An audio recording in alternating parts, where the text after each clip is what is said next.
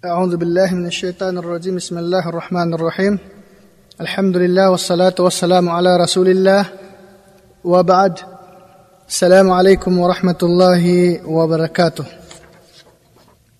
Mga kapatid, sa pananampalatayang Islam, ang tatalakayin natin ngayon ay patungkol sa mga bagay na ipinagbabawal na hindi pinahahalagahan ng karamihan. Hindi pinahahalagahan ng karamiang o karamihang tao. Ang papuri ay sa Allah lamang pinupuri natin siya at hinihinga ng tulong at kapatawaran. Tayo nagpapakupkup sa Allah mula sa kasamaan ng ating mga sarili at mula sa kasamaan ng ating mga gawa. Sino mang ginabayan ng Allah, walang sino mang makapagliligaw sa Kanya. At sino mang hinayaang maligaw ng Allah, walang sino mang makapaggagabay sa Kanya.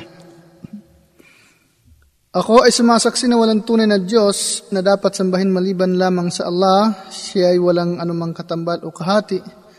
At ako ay sumasaksi na si Muhammad ay kanyang alipin at sugo. Ang Allah ay nagbigay ng mga tungkulin na hindi ipinahihintulot sa atin, na ipagpawalang bahala. Siya ay nagdakda ng mga hangganan na hindi ipinahihintulot sa atin na labagin.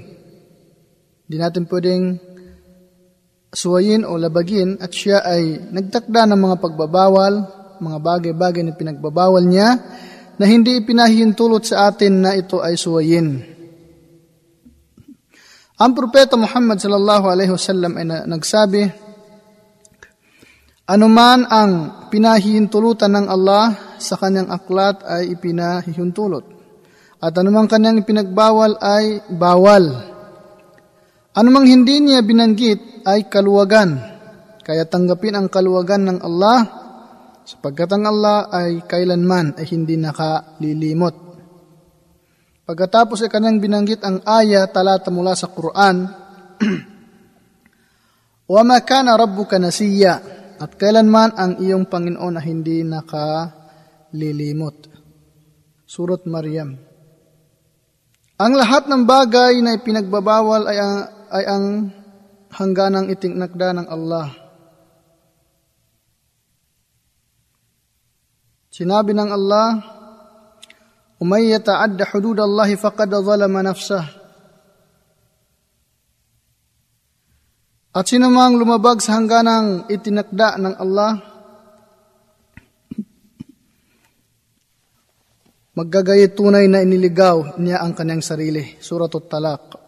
Ang Allah ay nagbigay ng babala sa sinumang lumabag sa hangganang kanyang itinakda at sa mga sumusuway sa kanyang mga pinagbabawal. Kanyang sinabi, ومن يعص الله ورسوله ويتعد حدوده يدخله نارا خالدا فيها وله عذاب مهين Sa pinakabalapit na pagsalin sa wikang Tagalog, at sino man ang sumuway sa Allah at sa kanyang sugo at lumabag sa kanyang mga itinagdang hangganan, siya ay ipapasok niya sa apoy upang mamalagi roon magpakailanman at, magpa, at mapapasa kanya ang kahiyahiyang parusa. Ang pag-iwas sa anumang ipinagbabawal ay isang tungkulin. Sapagkat ang propeta Muhammad sallallahu alaihi wasallam nagsabi, anumang ipinagbabawal sa inyo, iwasan ito. At anumang ipinag-utos sa inyo, tuparin ito sa abot ng inyong makakaya. Malinaw na ang ilan sa mga sumusunod sa kanilang sariling hangarin ay marurupok ang puso at kaunti ang kaalaman. Sila ay nayayamot kapag naririnig nila ang mga itinakdang pagbabawal.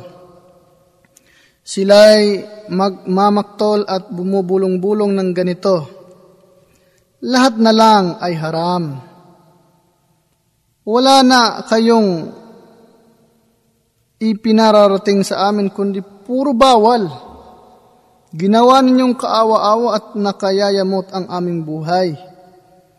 Wala na kayang pinag-uusapan kundi ang tungkol sa haram. Ang relihiyon ay dapat madali lang, hindi mahigpit. At ang Allah ay mapagpatawad at maawain. Bilang kasagutan, sa ganitong uri ng pananalita, ipi, ipaliliwanag natin sa kanila ang mga sumusunod. Ang Allah Azza wa Jal ang magpapasya sa anumang kanyang nais at walang sinumang makapipigil sa kanyang pasya.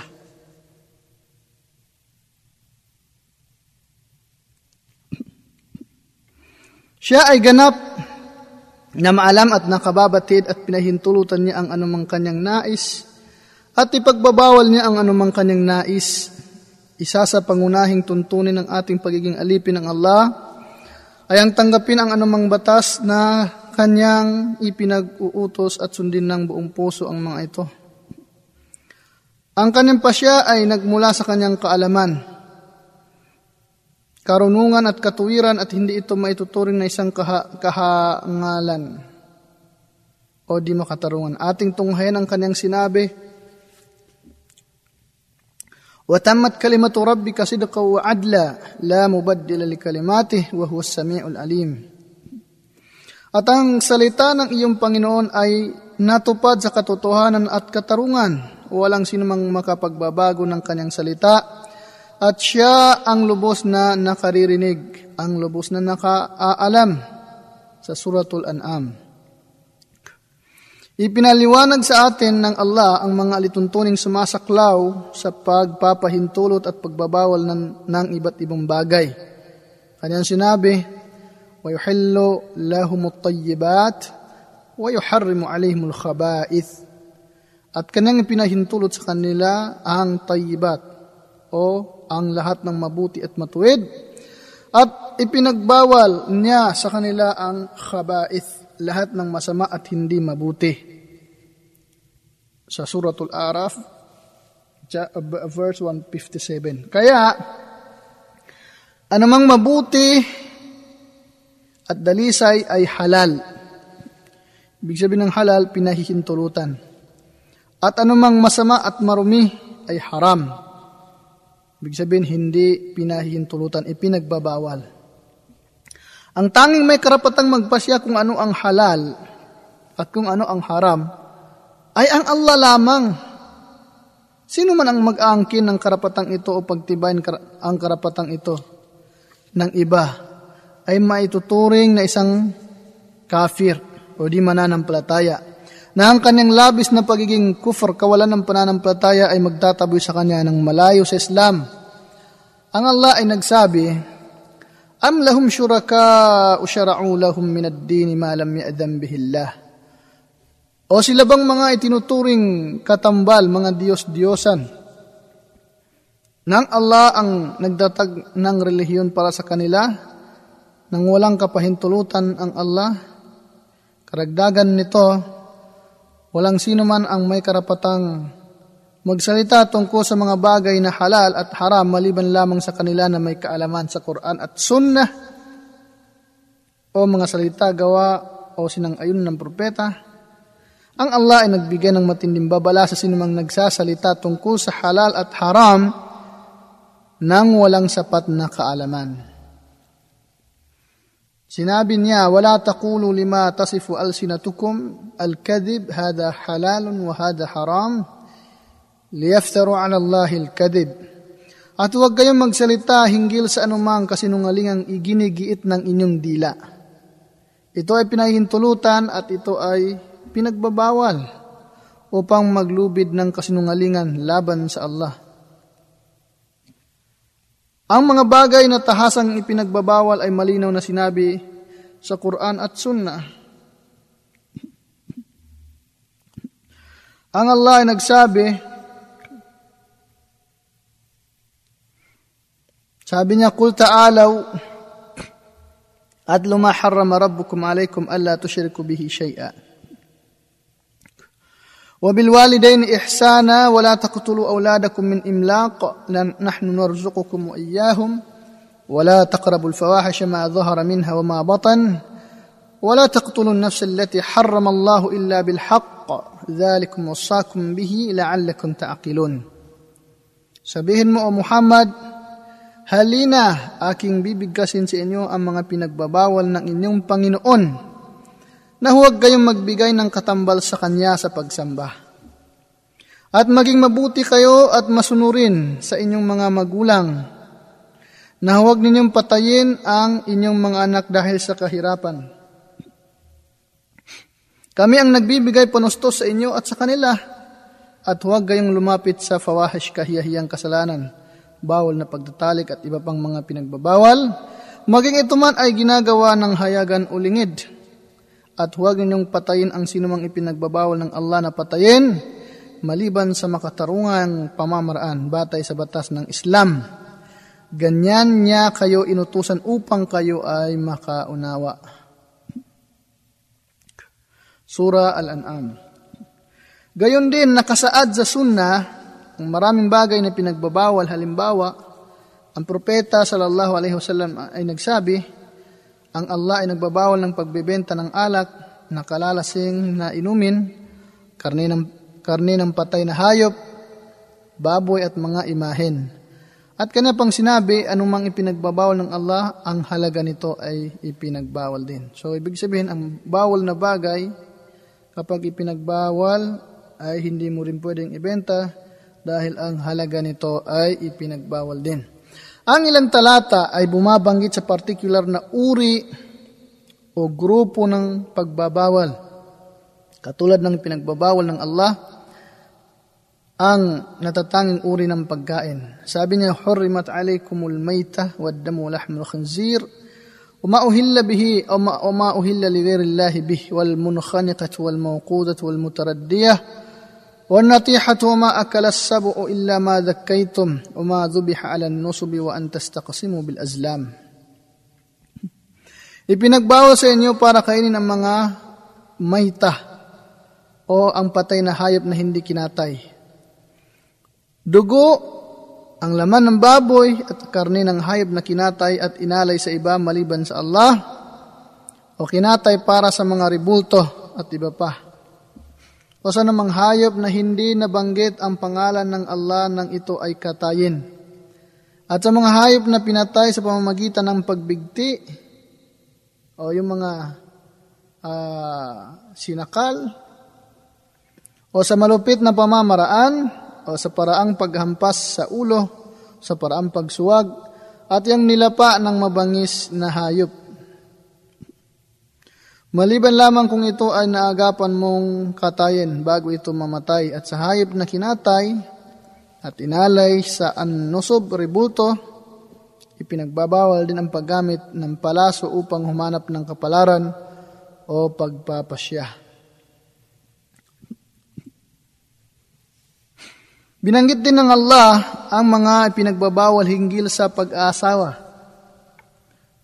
Kanyang sinabi, حرمت عليكم أمهاتكم وبناتكم وأخواتكم وعماتكم وخالاتكم وبنات الأخ وبنات الأخت وأمهاتكم اللاتي أرضعنكم وأخواتكم من الرضاعة وأمهات نسائكم Ipinagbawal sa inyo para maging asawa ang inyong mga ina,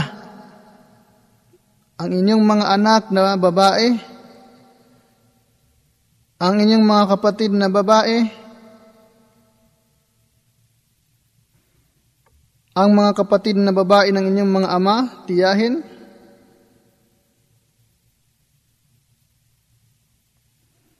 ang kapatid na babae ng inyong mga ina, tiyahin, tiyahin sa ina, ang mga anak na babae ng inyong mga kapatid na lalaki, pamangkin, ang mga anak na babae ng inyong mga kapatid na babae, pamangkin sa kapatid na babae, ang inyong ina-inahan na napas, nagpasuso sa inyo, ang kinakapatid na babae sa pagsuso ng gatas, ang ina ng inyong mga ina o lola. Wa ummahato nisaikum, yung mga nanay ng inyong mga uh, asawa. biyanan. Binanggit din ng Allah ang mga pinagbabawal na pagkakitaan, hanap buhay. Kaniyang sinabi,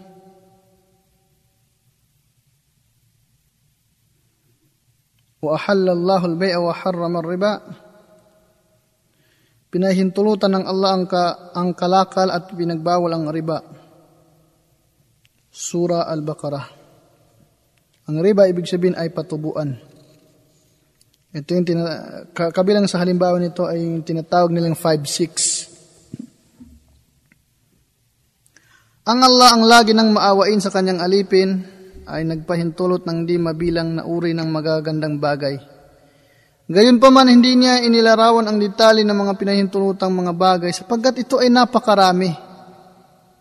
Hindi totoo yung sinasabi nilang napakaraming bawal. Mas maraming pinahintulutan ng Panginoon.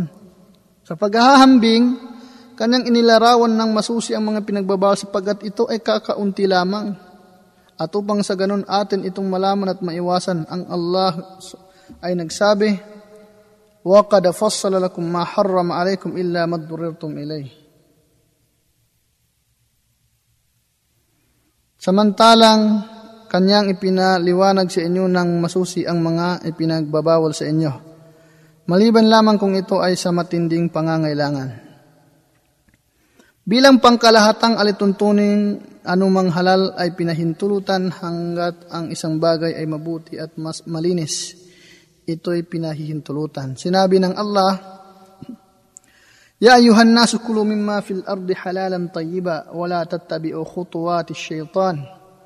Innahu lakum aduwwun mubin. O sang katauhan kumain sa anumang nasa kalupaan na ipinahintulot at malinis. Surah Al-Baqarah. Mula sa kanyang habag ay ginawa niyang halal ang lahat ng bagay. Maliban lamang kung may malinaw na katibayan o dalil. na nagpapatunay na ang mga ito ay haram ito ay bahagi ng kanyang pagiging pagka mapagkaloob at kasaganaan sa kanyang mga alipin. Na dahil dito dapat lamang natin siyang sundin, purihin at pasalamatan. May ilang tao na kapag nakaririnig ng detalyadong listahan ng mga pinagbabawal na bagay, sila ay nangangamba hinggil sa batas ng sharia. Ito ay dahil sa kahinaan ng kanilang pananampalataya at kakulangan ng pangunawa, pag-unawa sa Islam. Hindi katakataka kung ang mga taong ito ay kinakailangang bigyan ng talaan ng bawat uri ng bagay na halal. Nang sa ganun sila ay mapasang ayon na ang Islam ay madali. Kailangan pa ba nila na isa-isahin ang bawat uri ng mabubuting bagay upang sa gayoy makatiyak sila na ang Islam ay hindi nagpapawalang sigla ng kanilang buhay? Kinakailangan pa bang sabihin sa kanilang halal ang karne ng kamilyo baka, kambing, kuneho, usa, usa, manok, pugo, pato, gansa at pabo na kinatay na sa ngalan ng Allah? Gayon din naman kailangan pa bang sabihin halal na kainin ng isda at balang, balang? Nang gulay, ang damong herbal, prutas at buto nito ay halal? Nang tubig, gatas, pulot, pukyutan, mantika at suka ay halal? Nang asin, pampalasa at pampara, pampasarap ay halal? Na ang paggamit ng kahoy, bakal, alikabok, bato, plastic, baso at goma ay halal. Napakarami mga kaibigan, mga kapatid sa pananampalataya. Na ang paglalakbay sa pamamagitan ng mga hayop, sasakyan, tren, barko at eroplano o salipaw-paw ay halal. Na ang paggamit ng air conditioner, refrigerator, makinang pampalamigan, makinang panlaba, instrumentong pang medico at bapa ay halal na ang pagsuot ng damit na gawa mula sa bulak o gawa sa lana, gawa sa balahibo ng kamelyo at iba pa ay halal, na ang pag-asawa, pangangalakal, pang pagpapaupa ng ari-arian, pananalapi at iba pang propesyon ay halal, ano kaya ang mangyayari kung ating ipaliwanag ang lahat ng dita, detalye ng mga ito sa kanila? Famali haula ilqom la yakaduna yafqahuna hadisa. Kaya ano ang nangyayari sa mga taong ito na sila ay naghihira, nahihirapang umunawa sa namang salita? Tungkol sa kanilang pag, aangkin na ang Islam ay madali, ito ay sadyang totoo. Ngunit kanilang binabaluktot ang katotohanan sa pagsisik- pagsisikap ng patunayan ang ilang maling bagay na walang katotohanan. At uh, ang kahulugan ng sinasabing madali ang Islam ay hindi nababatay sa kanilang kagustuhan. At haka-haka, bagos ito ay nakabatay sa Sharia batas ng Allah. Walang alinlangang madali ang Islam, subalit ang paglabag sa mga pinagbabawal dahil sa pagbibigay ng maling pakahulugan ng ang Islam ay madali, ay sadyang napakalayo sa tunay na kahulugan. Nito, ang sinasabing madali, ang Islam ay ang pagganap sa mga kalu kaluwagang ibinibigay. Ibinibigay o yung mga uh, yung mga kaluwagang ibinibigay.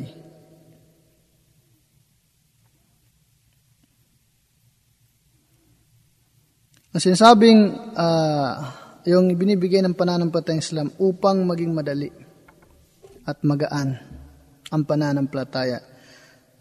So inuulit natin ang sinasabing madali ay ang Islam ay yung pagganap sa mga kaluwagang ibinibigay ng Islam upang maging madali at magaan ang pananampalataya. Katulad halimbawa, ng pagpapahintulot na pagsamahin at paikliin ang dasal.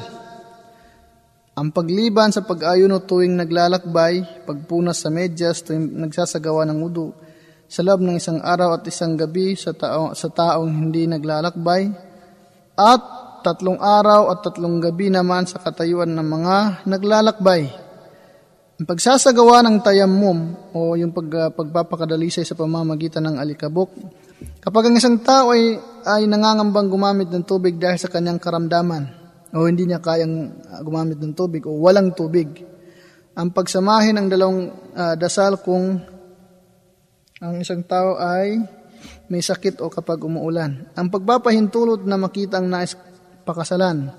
Ang pagkakaroon ng pagpipili sa katayuan ng mga taong gumagawa ng kabayaran sa nasirang pangako sa pagitan ng pagpapalaya ng alipin o pagpapakain o pagpapadamit ng mahirap o dukha.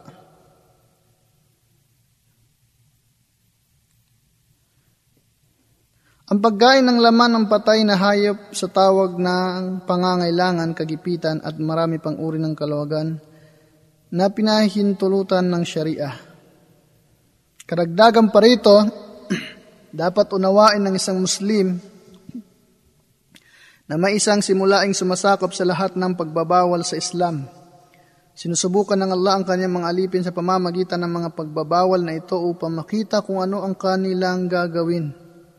Isa sa mga bagay na nagbubukod sa tao ng paraiso at sa tao ng impyerno ay ang tao ng impyerno ay nagpapakasawa, nagpapakasawa sa mga bagay na nakapalibot o nakapalamuti sa apoy. Samantalang mga taong na sa paraiso, mga tao sa paraiso ay nagditiis sa mga pasakit na nakapalibot sa hardin ng paraiso. Kung hindi dahil sa mga pa, pagsubok na ito, ang mga masunurin ay mahirap ibukod doon sa mga sumusuway sa Allah. Ang taong mananampalataya ay nagpapakahirap upang matamo ang gantimpala ng Allah. Sa pamamagitan ng pagsamba sa Kanya dahil dito, nagiging madali para sa kanila ang pagsunod sa mga pinag-uutos ng Allah. Sa kabilang dako, ang mga mapagkunwari ay nagtuturing na ang pagpapakahirap ay isang pasakit lamang. Pagdurusa at pagkakait sa sarili, kaya naman ang pagsunod ay nagiging mabigat na pasanin para sa kanila. Sa mga nabanggit na pagbabawal, ang masunuring tao ay makikinabang ng masagana. Sino mang tumalikod sa mga bagay na ipinagbabawal ng dahil sa Allah, ay gagantimpalaan siya ng Allah ng higit paroon at siya ay tatamasa ng tamis ng pananampalataya sa kanyang puso. Ang aklat na ito ay magpapaliwanag ng ilang mga pagbabawal na patunayan, pinatutunayan ng Sharia o batas ng Islam Batay sa katibayan mula sa Quran at Sunnah. Sa klaw ng pagbabawal na ito ang mga gawaing malawakang isinasagawa ng maraming Muslim. Sa, pag, sa pagbanggit sa mga ito, ang aking layunin ay upang ituwid at bigyan payo ang tao. Hinihiling ko sa Allah na gabayan niya ako at gayon din ang aking mga kapatid na Muslim. Naway tulungan niya tayong maging masunurin sa lahat ng hanggang ng kanyang itinalaga at tulungan niya Tayong umiwas sa mga bagay na kanyang ipinagbabawal. Naway iligtas tayo mula sa kasamaan ng ating mga gawa. Ang Allah subhanahu wa ta'ala ang siyang ganap na tagapangalaga at siya ang pinakamahabagin sa sinumang nagpapakita ng habag. Ang shirk o pagtatambal. Ito ang pinaka malubha sa lahat ng pagbabawal Ayon sa hadith na isinalaysay ni Abu Bakra, kanyang sinabi, Ang sugo ng Allah ay nagsabi, Hindi ko ba sasabihin sa inyo ang pinakamalubha sa ma- malalaking kasalanan, major sins? Tatlong beses niya itong inulit. Ang sabi namin, mangyari o sugo ng Allah. Siya ay nagsabi ang shirk, pagbibigay katambal sa pagsamba sa Allah. Bawat kasalanan ay mapapatawad ng Allah maliban sa shirk, pagbibigay katambal sa Allah, na ito'y nangangailangan ng matapat na pagsusumamo o paghingi ng kapatawaran. Ang Allah ay nagsabi, Inna Allah la yaghfiru ay yushraka bihi wa yaghfiru ma duna dhalika liman yasha.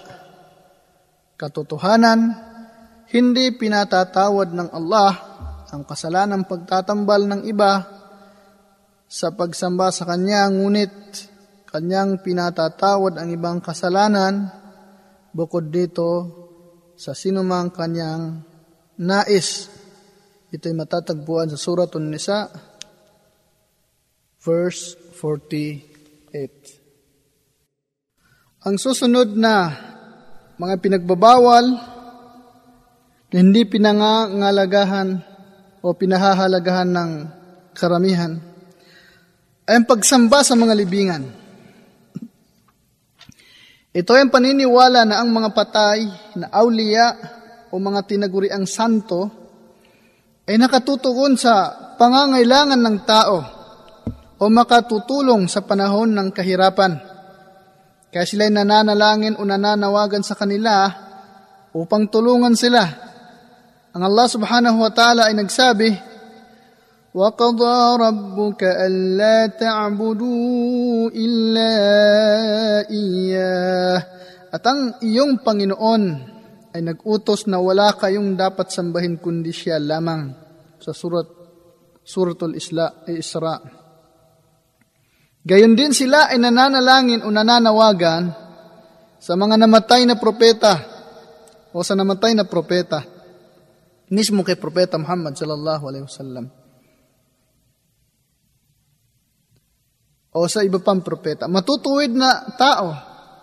At iba pang at iba pang mga tao o iba, iba, iba, iba pang bagay upang mamagitan o tumulong sa kanila sa anumang suliraning dinaranas. Ngunit ang Allah ay nagsabi, أَمَّنْ يُجِيبُ الْمُضْطَرَّ إِذَا دَعَاهُ وَيَكْشِفُ السُّوءَ وَيَجْعَلُكُمْ خُلَفَاءَ الْأَرْضِ أَإِلَهٌ مَعَ اللَّهِ Hindi ba siya ang Allah ang nakahihigit kay sa inyong mga Diyos-Diyosan Na siyang tumutugon sa mga nagdurusa kapag sila ay nananawagan sa Kanya. At siya ang pumapawi ng kasamaan at ginawa niya kayong tagapamana, tagapagmana sa kalupaan. Mayroon pa bang Diyos bukod sa Allah? Ang ilan sa kanila ay nakaugalian kapag tumayo, kapag siya ay tumatayo, umuopo, natitisod, nagka-problema o nagdurusa, sila ay bumabanggit ng pangalan ng isang sheikh o wali o santo. Halimbawa, ang ilan sa kanila ay magsasabi ng, O Muhammad, O Ali, o Hussein, habang ang iba naman ay o Badawi, o Jelani, o Shadili o Rifai, maring sila itatawagin o tatawag din kay Al-Aidarus o Sayyida Zainab o si Ibn Al-Alwan. Dahil dito ang Allah ay nagsabi, Innal ladhina tad'una min dunillahi ibadun amthalukum.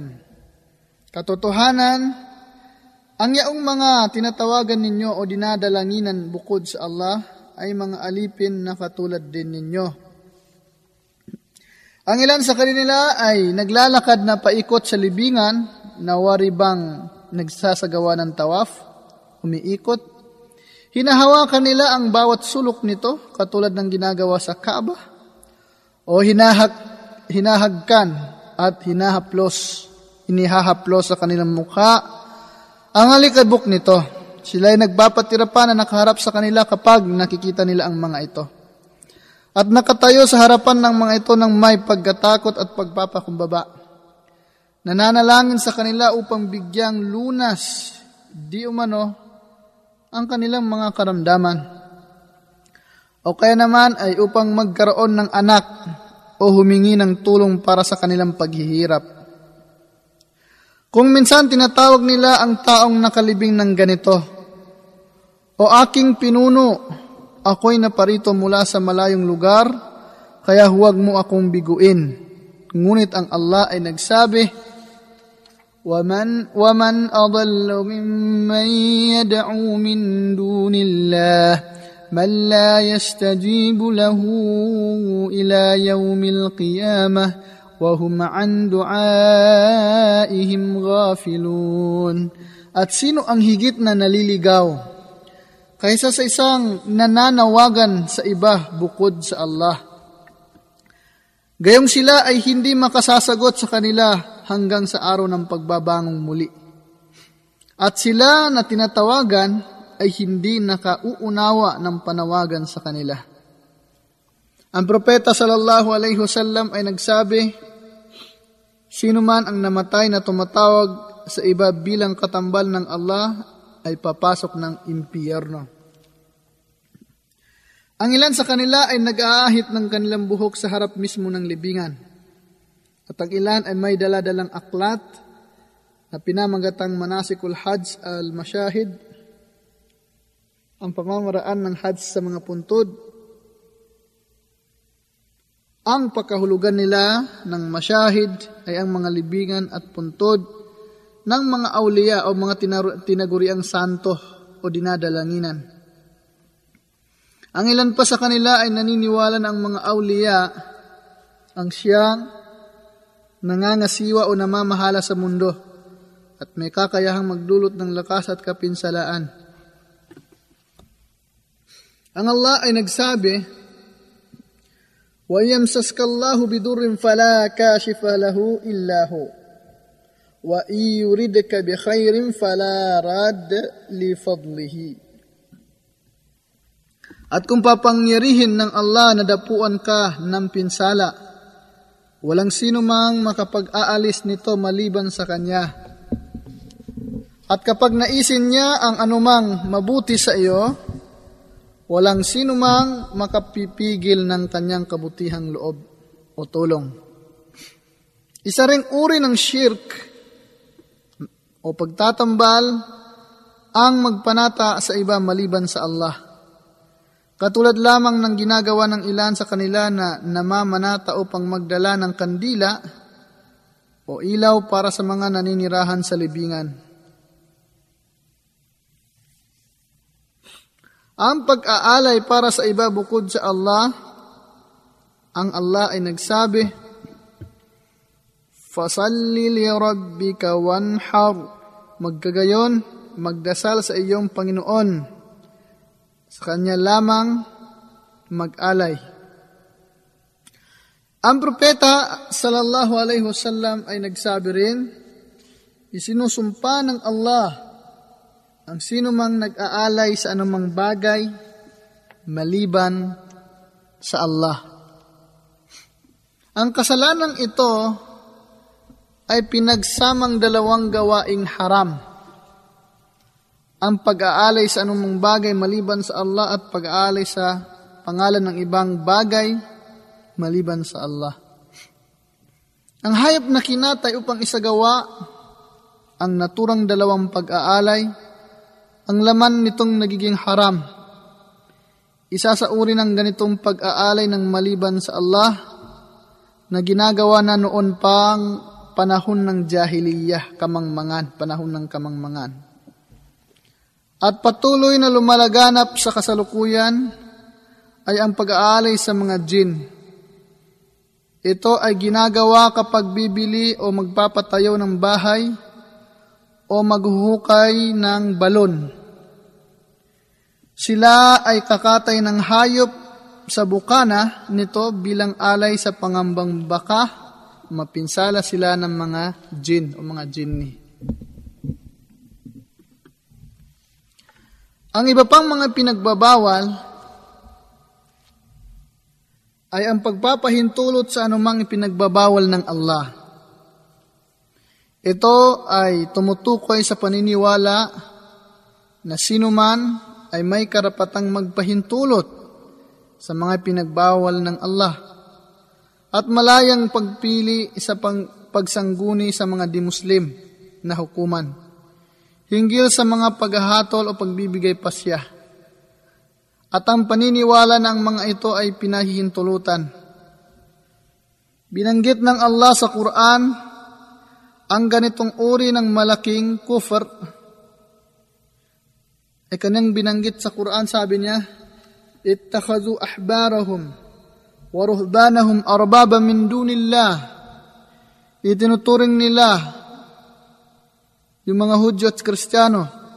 Itinuturing nila ang kanilang mga rabbi o mga at mga monghe bilang Panginoon bukod sa Allah sa pamamagitan ng pagsunod sa mga bagay na kanilang ipinahintulot at hindi ipinahintulot batay sa kanilang sariling kagustuhan nang walang pag-utos ang Allah.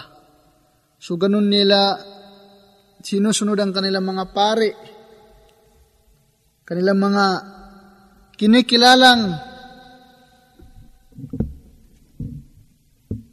pinuno sa kanilang pananampalataya. Nang marinig ni Adi ibn Hatim, ang propeta sallallahu alaihi wasallam na binabasa ang talatang ito mula sa Quran kanyang sinabi, ngunit hindi namin sila sinasamba. Ang propeta Muhammad wasallam ay sumagot, oo, sabi niya, oo. Oo, hindi niyo sinasamba. Ngunit ipinahintulot nila ang mga bagay na pinagbabawal ng Allah at tinanggap naman ito ng tao at ipinagbabawal nilang mga bagay na pinahintulutan ng Allah at ganon din, ang, din tinatanggap din ng mga tao. At ito ay isang uri ng pagsamba sa kanila. So sinasamba rin sila. Inilarawan ng Allah ang mga musyrikin o mga mapagtambal sa Kanya. Sabi niya, وَلَا يُحَرِّمُونَ مَا حَرَّمَ اللَّهُ وَرَسُولُهُ وَلَا يَدِينُونَ دِينَ الْحَقِّ Silang hindi nagbabawal sa anumang ipinagbabawal ng Allah at ng kanyang sugo at silang hindi kumikilala sa tunay na pananampalataya. At sinabi pa ng Allah, sabi niya, قل أرأيتم ما أنزل الله لكم من رزق فجعلتم منه حراما حراما وحلالا قل الله له أدنه الله له أدن لكم الله أذن لكم أم على الله تفترون Sabihin, nakita ba ninyo kung ano ang biyayang ibinaba sa inyo ng Allah? Na ang ilan ay ginawa nitong haram at ang iba'y ginawa ninyong halal. Sabihin ng Allah ba ay nagbigay pahintulot sa inyo upang gawin ito?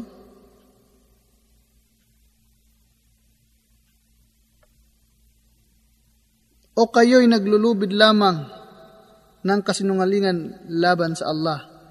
Ito ay matatagpuan sa Surat Yunus. So, uh, babasahin ko ulit, sabi ng Panginoong Allah, Kul ara'aytum ma anzalallahu lakum min rizkin faja'altum minhu haraman wa halalan qul Allahu adina lakum am ala Allahi taftarun. So, yun ay kabilang sa mga ipinagbabawal na hindi pinahahalagahan ng karamihan. Kabilang din doon ang mahika, ang panghuhula at pagpangkukulam.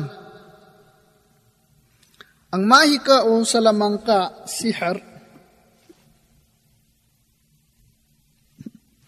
ay isang gawaing kufar o kawalan ng pananampalataya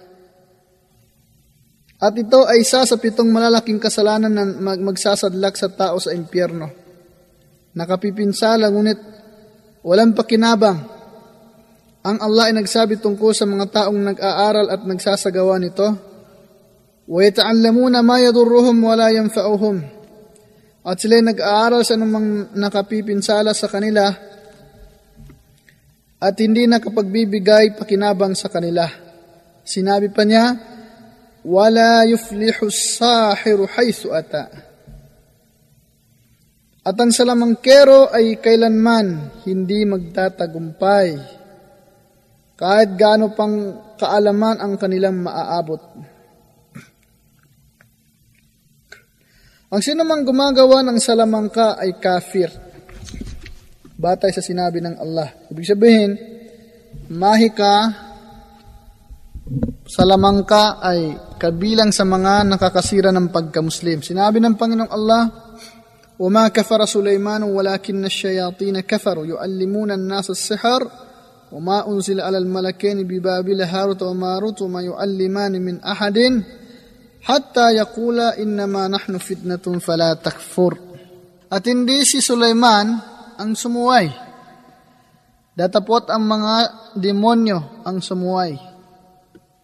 Sila'y nagtuturo sa tao ng salamangka at sa ibinaba sa dalawang anghel sa Babylon na sinaharot at marot. Subalit ang dalawang anghel na ito ay hindi nagturo sa kahit kanino hanggang sa kanilang sinabi, kami ay pagsubok lamang, kaya huwag kayong sumuway sa pamamagitan ng pag-aaral ng salamangka mula sa amin.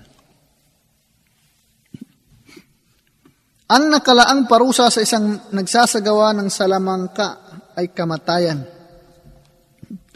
Ang kanyang kinita ay tinuturing na marumi at haram. Ilan sa mga mangmang na mapaggawa ng masama at mahinang pananampalataya ay pumupunta sa mga salamangkero upang tulungan silang maminsala o maghigante. Ang iba ay nakagagawa ng kasalanan sa pamamagitan ng pagpunta sa mga salamangkero upang humingi ng tulong na alisin ang ilang salamangka o mahika na ibinato sa kanila na kung totoosin ay maaari naman silang bumalik sa Allah upang sila tulungan at pagalingin. Maaari nilang gawin ito sa pamamagitan ng pagbigkas ng kanyang salita, katulad ng mga sura na nagbibigay ng proteksyon laban sa demonya. Ang mga manghuhula at mga katulad nila ay mga di naniniwala sa Allah.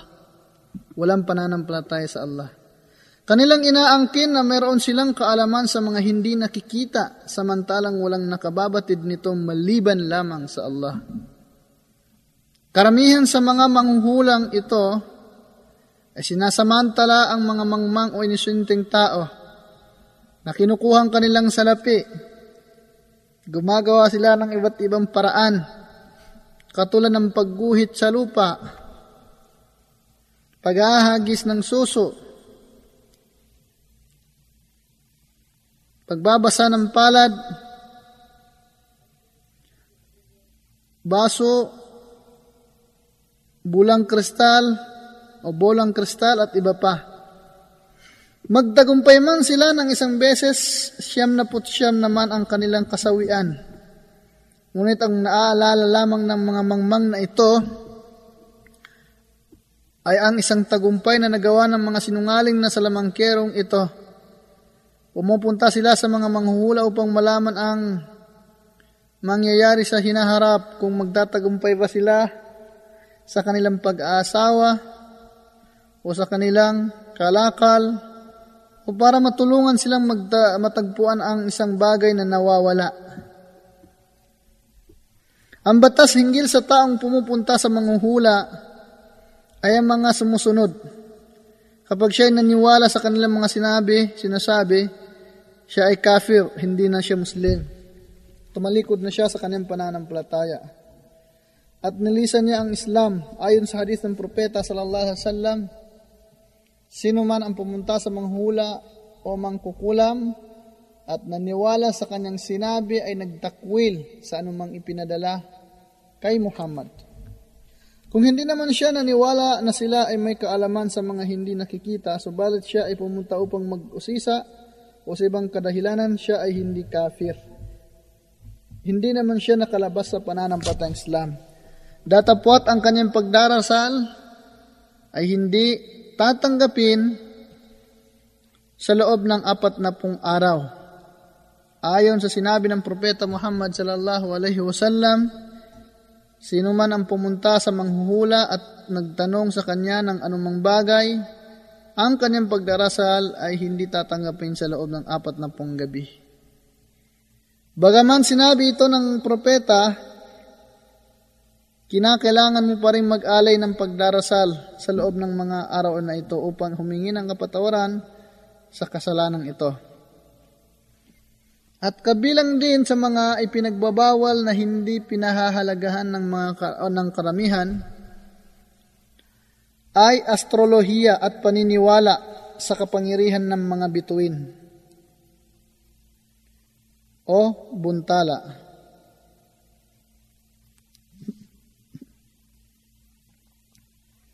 Isinalaysay ni Sayyid Ibn Khalid al-Juhani, nanguna ang sugo ng Allah sa amin sa pang umagang dasal, Fajr, sa Al-Hudaybiyah, pagkatapos umulan sa gabi. Nang siya ay natapos, siya ay humarap sa mga tao at nagsabi, Alam ba ninyo kung ano ang sabi ng inyong Panginoon? Sila nagsabi, sumagot, ang Allah at ang kanyang sugo ang higit na may kaalaman o higit na nakakaalam. Kanyang sinabi, ang Allah ay nagsabi sa umagang ito, isa sa aking mga alipin ay naging mananampalataya sa akin at ang isa ay naging hindi sumasampalataya. Sa taong nagsabing kami binigyan ng ulan sa pamamagitan ng biyaya at habag ng Allah, siya ay isang mananampalataya sa akin. At di mananampalataya sa kapangyarihan kapangyarihan ng mga bituin. Subalit sa taong nagsabing binigyan kami ng ulan ng ganito o ganong, ganoong bituin, so ibig sabihin dahil sa bituin, nagkaroon sila ng ulan, siya ay hindi mananampalataya sa akin at naging mananampalataya sa kapangyarihan ng mga bituin o buntala. Katulad din ng mga nababasa o nagbabasa ng horoscope sa pahayagan at dyaryo at naniwala sa kanilang sinasabi hinggil sa kapangyarihan ng mga bituin, bituin at planeta, siya ay tinuturing na isang mushrik o nagtatambal sa, sa Allah. Samantalang ang nagbabasa naman bilang libangan ay nagkakasala sapagkat hindi pinahintulutan ng isang tao na maglibang sa pamamagitan ng pagbabasa ng anumang bagay na naglalaman ng shirk. Sa pamamagitan nito'y aakayin siya ng satanas upang mahulog sa kasalanang shirk o pagtatambal. Kabilang sa mga pagbabawal o mga bagay ni pinagbabawal na hindi pinahahalagahan ng karamihan ay ang paniniwala sa mga bagay na makapagdudulot ng kapakinabangan.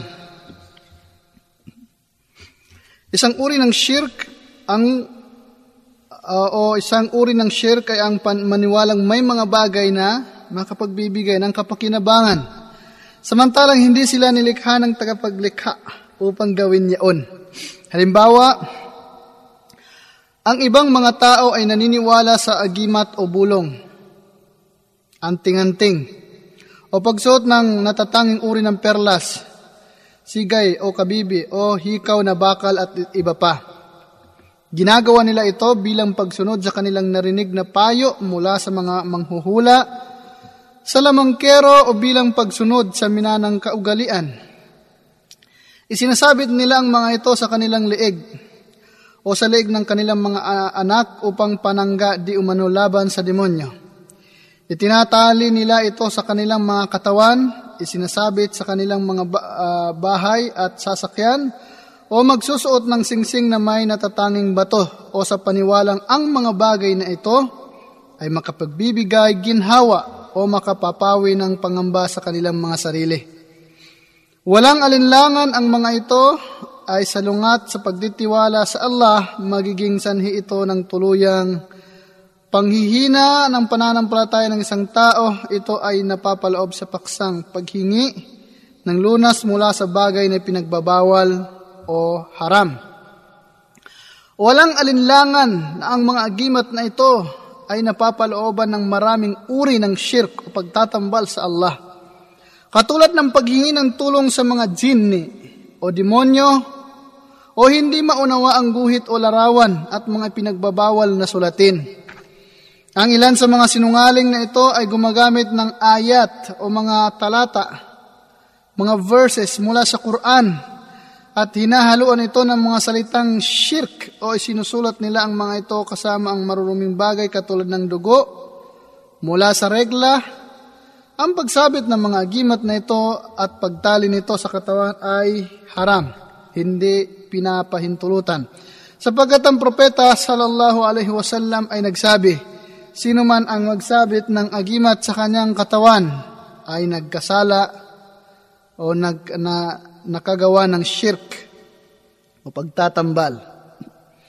Kung ang gumagawa nito ay naniniwalang makapagdudulot ito ng pakinabang o pinsala, sa halip na ang Allah subhanahu wa ta'ala siya ay isang mushrik na nakagawa ng shirk al-akbar o malaking pagtatambal. Subalit kung siya ay naniwala na ang mga ito ay paraan lamang na makapagbibigay pakinabang o pinsala at hindi ang Allah, magkagayon siya ay mushrik na nakagawa ng shirk al-asgar o maliit na pagtatambal na nabibilang siya shirk ng pagbibigay karapatan sa isang bagay bukod sa Allah. Isa pang mga o kabilang sa mga pinagbabawal ay ang riya o pagpapakitang tao sa pagsagawa ng pagsamba. So ito ay hindi pinahahalagahan ng karamihan o karamihang tao kabilang sa mga batayan upang ang mga mabuting gawa o mabubuting gawa ay maging katanggap-tanggap ay ang pangangailangan nito na maging malaya sa anumang uri ng pagpapakita ng tao. At kabilang ito ay naayon sa sunnah. Kailangan ito ay naayon sa sunnah. Ibig sabihin, kailangan alinsunod sa katuruan ng propeta Muhammad sallallahu alaihi wasallam. Kapag ang isang tao ay gagawa ng anumang uri ng pagsamba, katulad ng pagdarasal, sala, na ang layunin ay upang makita ng ibang tao na siya ay nagdarasal, siya ay isang mushrik at ang kanyang mga gawa ay hindi katanggap-tanggap. Ang Allah subhanahu wa ta'ala ay nagsabi, Innal munafiqina yukhadi'una Allah wa huwa khadi'uhum wa idha qamu ila salati qamu kusala. Yura'una an-nasa wa la yadhkuruna Allah illa qalila katotohanan ang mga mapagkunwari o mga munafik ay naghahangad na linlangin ang Allah. Daw tapwat siya ang luminlang sa kanila. At kung sila ay titindig na sa pagdarasal, sila ay titindig ng may katamaran, mga tamad kung magdasal. Nagdadasal man pero tamad. At upang makita lamang ng mga tao at hindi sila nag-aalala, nag-alaala sa Allah maliban sa kakaunti lamang. So, sila ay nagpapakitang tao lamang, mapagkunwari. Tulad din ng isang tao o isang taong gumawa na mabuti upang mapag-usapan ng ibang tao, nagpapasikat lamang. Siya ay nahuhulog din sa kasalanang shirk. Ang, karam, ang karampatang parusa sa taong nagsasagawa nito ay naiulat sa isang hadith na isinalasin ni Ibn Abbas na ang propeta sallallahu alaihi wasallam ay nagsabi, Sino man ang gagawa ng mga bagay upang makita at marinig lamang ng ibang tao, gagawin ng Allah na siya ay makita at marinig bilang halimbawa sa iba. Kung ang isang tao ay gumawa ng gawaing pagsamba upang makamit ang papuri ng tao at ganun din ng Allah, ang kanyang mga gawa ay hindi katanggap-tanggap. So, ibig sabihin kung sino ang mga taong nagpapasikat lamang, nagpaparinig at nagpapakitang tao, ay mag- magiging sikat sila. Maririnig sila ng mga tao. Okay? Pero pagdating ng araw ng paghukom, wala silang makukuhang gantimpala. Kasi nakuha na nila yung gantimpala nila sa mundo na naging sikat sila, narinig sila ng mga tao, So yun lamang ang kanilang pakay, so yun lang ang kanilang makakamit. So kagaya ng naiulat sa Hadithul Qudsi, sinabi ng Allah, ako ay sadyang may kasapatan na hindi ako nangangailangan ng anumang kasama. Sa makatuwid, sino man ang gumawa ng gawain para sa kasiyahan ng iba at sa kasiyahan ko, itatakwil ko ang gawaing iyan sa kanya na inaakibat niya sa akin. Maaring sa simula, ang layunan ng isang tao sa kanyang paggawa ay para sa Allah. Subalit pagkaraan noon, ang bugso ng pagpa, pagpapakitang tao ay papasok sa kanya. Kung pipilitin niyang talikdan ang bugsong iyon, ang, kan, ang kanyang gawa ay katanggap-tanggap. Subalit kung siya ay patatangay, patatangay dito, maggagayon. Sa opinyon o hinuha ng nakararaming scholar, ang kanyang gawa ay hindi katanggap-tanggap. Kabilang din sa mga muharramat o mga ipinagbabawal ay ang ang tiara at tiara, okay? Ito ang pangitain. Ito ay paniniwala sa mga pangitain at masamang kapalaran. Kaugnay nito ang Allah subhanahu wa ta'ala ay nagsabi, فَإِذَا جَاءَتْهُمُ الْحَسَنَةُ قَالُوا لَنَا هَذِهِ وإن تصبهم سيئة يطيروا بموسى ومن معه يطيروا بموسى ومن معه Kaya kapag dumating sa kanila ang kabutihan, sila ay nagsasabi sa amin ito, para ito sa amin. At kapag dinapuan sila ng kasamaan, sila ay nagtuturing nito bilang masamang pangitaing inaakibat kay Musa, kay Moises, at sa kanyang kasamaan o sa kanyang kasama, kanyang mga kasama. so, ito yung sa panahon ni Moises, ganun sila naniniwala sa mga pangitain, kung saan ito ipinagbawal ng Panginoon sa mananampalataya. Bago pa dumating ang, dumating ang Islam, kapag ang isa sa mga Arabo ay nais gumawa ng isang bagay, katulad ng paglalakbay, siya ay kukuha ng isang ibon at kanya itong pakakawalan. Kung ang ibon ay lumipad patungong kanan, ituturing niya ito bilang isang mabuting pangitain. At siya ay tutuloy sa kanyang balak na paglalakbay. Ngunit kung ito ay lumipad patungong kaliwa, ituturing niya ito bilang masamang pangitain. At ipagpapaliban niya ang kanyang paglalakbay. Ang propeta sallallahu alaihi wasallam ay nagbigay ng hatol sa gawaing ito ng kanyang sabihin na ang ang tiara, ang paggamit ng ibong bilang pamahiin ay shirk o pagsasam, pag, pagtatambal sa Allah. Ang ganitong uri ng paniniwala na nakapagpapawalang bisa ng tauhid ay sumasaklaw din sa paniniwalang may mga panahon at iba pang bagay na malas. Halimbawa, ang di pagpapakasal sa buwan ng Safar, ang pagturing sa huling Miyerkules ng bawat buwan bilang isang araw ng masamang pangitain at patuloy na kapahamakan. Gayon din ang paniniwalang malas, ang, ang bilang na 13 o 13 o iba pang natatanging mga pa- pangalan. So may mga tao na yung mga nabanggit natin, itinturing nilang malas. So yun ay wala sa ating pananampalataya. Isang haram din ang paniniwalang ang mga tao, ang mga taong may kapansanan ay nagdadala ng kamalasan. So hindi totoo yun. Katulad lamang ng kasabihang kapag ikay nagbukas ng tindahan at kapag dakay nakakapag dakay nakakita ng isang taong bulag, kailangang isara kaagad ang tindahan dahil ito, uh, ito raw ay isang masamang pangitain. So hindi po totoo yon mga kapatid. Ang lahat ng mga ito ay pawang haram, bawal sa Islam at mga uri ng shirk pagtatambal na dahil dito itinakwil ng propeta Muhammad sallallahu alaihi wasallam ang mga taong nagsasagawa nito. Siya ay nagsabi, hindi kabilang sa atin ang sinumang gumagamit ng ibon para sa pamahiin.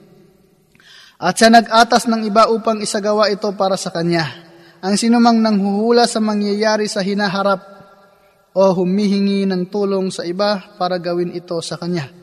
At wari ko kanyang sinabi o sa sinumang nagsasagawa ng salamangka o humihingi ng tulong sa iba upang gawin ito para sa kanya.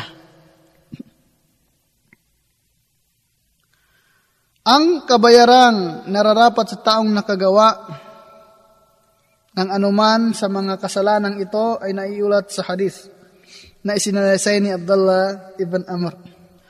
Ang sugo ng Allah ay nagsabi, Sino mang umiwas sa paggawa ng isang bagay ng dahil lamang sa masamang pangitain ay nagkasala ng shirk, pagtatambal. Ang mga ito, ang mga tao ay nagtanong, O sugo ng Allah, anong kabayaran sa pagkakasala? Pagkakasalang ito. Siya ay nagsabi, ito ang kanyang sabihin, O Allah, walang kabutihan maliban sa iyong kabutihan at walang pangitain maliban sa iyong pangitain at walang Diyos maliban sa iyo. Ang paniniwala sa mabubuti at masasamang pangitain, masidhiman o hindi, ay isang bagay na likas sa tao ang mabisang pang, panglunas nito ay ang pagditiwala o pananalig sa Allah o tawakkul.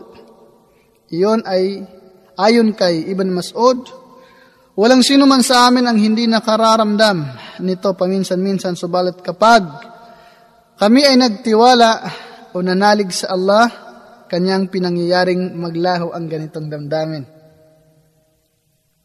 Ang panunumpa sa anumang bagay maliban sa Allah, kabilang din ito sa mga ipinagbabawal. Ang Allah ay sumusumpa sa pamamagitan ng anumang kanyang nais sa kanyang mga nilikha, subalit ang kanyang mga nilikha ay hindi pinahintulutang manumpa sa anumang bagay maliban sa Allah. So tayo, hindi tayo pinapayagang manumpa maliban sa Allah. Ang Panginoon, pwede siya manumpa kahit anumang bagay na kanyang nilikha. Walang problema. Pero tayo, hindi tayo pwede manumpa maliban sa Kanya. Marami sa tao ang sumusumpa sa mga bagay maliban sa Allah. Ang panunumpa sa anumang bagay ay nagbibigay ito ng isang uri ng pagpapahalaga na nararapat lamang iukol sa Allah. Ang salaysay ni Ibn Umar, o ayon sa kanyang salaysay, ang propeta Muhammad sallallahu alaihi wasallam ay nagsabi, tunay na pinagbabawal o pinagbawal ng Allah na sumumpa ka sa iyong ama. Kung isa, kung isa man kung isa man sa inyo ang mangyaring manumpa, siya ay nararapat lamang na manumpa sa Allah. O di kaya manahimik na lamang siya. Isinalaysay din ni Ibn Umar na ang propeta ay nagsabi, sino man ang manumpa sa iba maliban sa Allah, siya ay nagkasala ng shirk. Ang propeta ay nagsabi, sino man ang manumpa sa pamamagitan ng mapagkatiwala ang tao ay hindi kabilang sa atin. Hindi pinahihintulot kanino man ang sumumpa sa Kaaba sa mapagkatiwala ang tao sa dangal, sa tulong, sa biyaya nito at ganoon, ganito at ganon. Okay? Biyaya ni ganito at ganon, si Pulano, halimbawa. Sa buhay ni ganito at ganon. Sa kabutihan ng mga propeta, hindi rin pwedeng manumpa. Sa kahusayan ng mga wali o sa ina o sa ama, sa ulo ng isang bata o sa namang bagay, ang lahat ng ito ay pinagbabawal. Ang lahat ng ito ay haram at kabayaran sa gumagawa nito ay ang pagsasabi ng La ilaha illallah batay sa nakasaad sa sahih na hadith. Sino man ang nanumpa at nagsabi sa ngalan ni Allat o sa ngalan ni Al-Uzza, nararapat na ipabigkas sa kanya ang La ilaha illallah. Walang Diyos na dapat sambahin maliban sa Allah. Ito ay iniulat ni Imam Al-Bukhari. Mayroon pang ibang mga bawal na kataga ang palagi ang sinasambit ng mga Muslim na uh, nag-uugnay sa shirk, katulad halimbawa ng mga sumusunod. Ako'y nagpapakupkup sa Allah at sa iyo. Ako'y nananalig sa Allah at sa iyo. Walang iba sa akin maliban sa iyo sa Allah at sa iyo. Mayroon akong Allah sa langit at ikaw dito sa lupa. Kung hindi dahil sa Allah at sa kay ganito, itinatakwil ko ang Islam. Panahon lang ang tanging naka, makagagapi sa akin. Lahat ng uri ng mga katagang isinusumpa ang panahon, katulad ng pagsasabing ito'y isang masamang panahon, ito isang malas na sandali, ang panahon ay mapanlinlang at iba pa, sapagkat ang pagsumpa sa panahon ay pagsumpa sa Allah, na siyang lumikha nito. At ang pagsasabing dulot ng kalikasan ang mga pangalang nagpapahayag ng pagpapaalipin sa isang tao maliban sa Allah, katulad ng Abdul Masih, alipin ng Mesaya, Abdul Nabi, alipin ng Propeta, Abdul Rasul, alipin ng Sugo, at Abdul Hussein, alipin ni Hussein, at ay ipinagbabawal din. Ang lahat ng yaon ay pawang walang batayan sa Islam at hindi pwedeng isagawa ng isang mananampalataya. Mayroon ding makabagong kataga na sumasalungat sa tauhid o kaysahan ng Panginoon. At sa makatuwid ang mga ito ay haram, katulad halimbawa ng Islamikong sosyalismo, Islamikong, Islamikong demokrasya. Ang, kapahil, ang kapahintulutan ng mga tao ay mula sa kapahintulutan ng Allah. Ang relihiyon ay para sa Allah at ang bansa ay para sa lahat sa ngalan ng Arabismo, sa ngalan ng revolusyon o himagsikan at marami pang iba. So ito ay hindi maaari. Ipinagbabawal din sa tao ang paggamit ng mga katawagang katulad ng hari ng mga hari o hukom ng mga hukom para sa mga tao. Ang pagtawag sa mga munafikon o kufar sa titulong katulad ng pinuno, sir, o master, o mis- master, okay, o mister maging ito man ay sa salitang Arabic o sa anumang salita. Ang paggamit ng salitang kung sana, oh, halimbawa kung may hindi nangyari, tapos sasabihin mo sana, kung sana, na nagpapahiwatig ng kawalang kasiyahan at pagsisisi at nagbibigay daan para kay Satan o Satanas. At ang pagsasabi ng, O Allah, patawarin mo ako kung gusto mo. Sa karagdagang kaalaman, basahin ang aklat na pinamagatang Mujam al-Manahi al-Lafdiyah ni Bakr Abu Zaid. Kabilang sa mga pinagbabawal ay ang pakikihalo-bilo sa mga mapaggunwari at makasalanan. Marami sa mga Muslim na mahihina ang pananampalataya ang walang humpay na nakikihalo-bilo sa mga taong mababa ang moralidad at makasalanan. Nakikitungo rin sila sa mga taong tumutulig sa, sa batas ng Islam o Sharia at ginagawang katawa, katatawanan ang Islam at ang matatapat na sumusunod nito. Kinukot siya nila ang mga sumusunod nito. Walang alinlangan na ito'y pinagbabawal dahil sumusira ito sa iman o pananampalataya ng isang tao. Ang Allah ay nagsabi, وَإِذَا رَأَيْتَ الَّذِينَ يَخُوضُونَ فِي آيَاتِنَا فَأَعْرِضْ عَنْهُمْ حَتَّى يَخُوضُوا فِي حَدِيثٍ غَيْرِهِ وَإِمَّا يُنْسِيَنَّكَ الشَّيْطَانُ فَلَا تَقْعُدْ بَعْدَ الذِّكْرَى مَعَ الْقَوْمِ الظَّالِمِينَ at kapag nakita mo yaong nagsasabi ng kasinungalingan hinggil sa aming mga talata sa pamamagitan ng pangungutya nito, lumayo ka sa kanila hanggang sa sila'y magbago ng kanilang usapan. At kung pinangyari ni Shaitan na ikaw ay makalimot at pagkara ay maalaala, huwag kang umupong kasama ang mga taong mapagtambal at mapaggawa ng kasamaan. Sa Suratul An'am, verse 68. Sa ganitong katayuan, hindi pinahintulutan ang makiupo sa kanila kahit na sila ay malapit na kamag-anak o magagalang at mahusay na pangkat. Maliban lamang kung may layuning magbigay ng daawa o paggabay uh, sa kanila. O di kaya upang pabulaanan ang kanilang maling sinasabi. Hindi rin pinahintulutang tanggapin at manahimik na lamang sa kanilang inaasal. Kaugnay nito ang Allah ay nagsabi, يحلفون لكم لترضوا عنهم فإن ترضوا عنهم فإن الله لا يرضى عن القوم الفاسقين sila, mga mapaggunwari, ay sumusumpa sa inyo. Mga, mus, mga Muslim, upang kayo ay masiyahan. Sa kanila, subalit kung kayo ay nasisihan sa kanila, tunay na ang Allah ay hindi nasisihan sa mga taong mapag, mapaghimagsik, suwail sa Allah. Ang kakulangan ng kahinahunan sa pagdarasal, kabilang ito sa ipinagbabawal sa ating pananampalatayang Islam. Isa sa masamang uri ng pagnanakaw ay ang pangdaraya sa pagdarasal. Ang sugo ng Allah ay nagsabi, ang isang masamang uri ng pagnanakaw ay ang pagnanakaw sa kanyang pagdarasal. Ang mga tao ay nagtatanong, O sugo ng Allah, Papaano magnakaw ng isang tao sa kanyang pagdarasal? Siya ay sumagot sa pamamagitan ng hindi niya pagsasagawa ng ruko at sujud ng maayos. Ang kakulangan ng kahinahunan pagkabigo sa pagsagawa ng tamang ruko at sujud. Di pagtindig ng mahusay pagkatapos ng ruko at di pag-upo ng maayos sa pagitan ng dalawang sujud ay nagagawa ng karamihan sa mga nagdarasal Sadyang bihira sa alinmang masjid ang malaya sa ganitong uri ng taong walang kahinahunan sa pagdarasal. Ang dasal ay hindi tanggap o di tama. Ito ay o ang tamang kahinahunan sa pagdarasal ay isa sa mga haligi ng dasal. Kung wala ito, ang dasal ay hindi tanggap o hindi tama. Ito ay isang masilang bagay. Ang propeta sallallahu alaihi wasallam ay nagsabi, ang dasal ng isang tao ay hindi tama hanggat ang kanyang likod ay maging tuwid sa ruko o sa sujud. Sa ruko at sujud. Walang alinlangan na ang kakulangan ng kahinahunan o kataimtiman sa pagdarasal ay masama.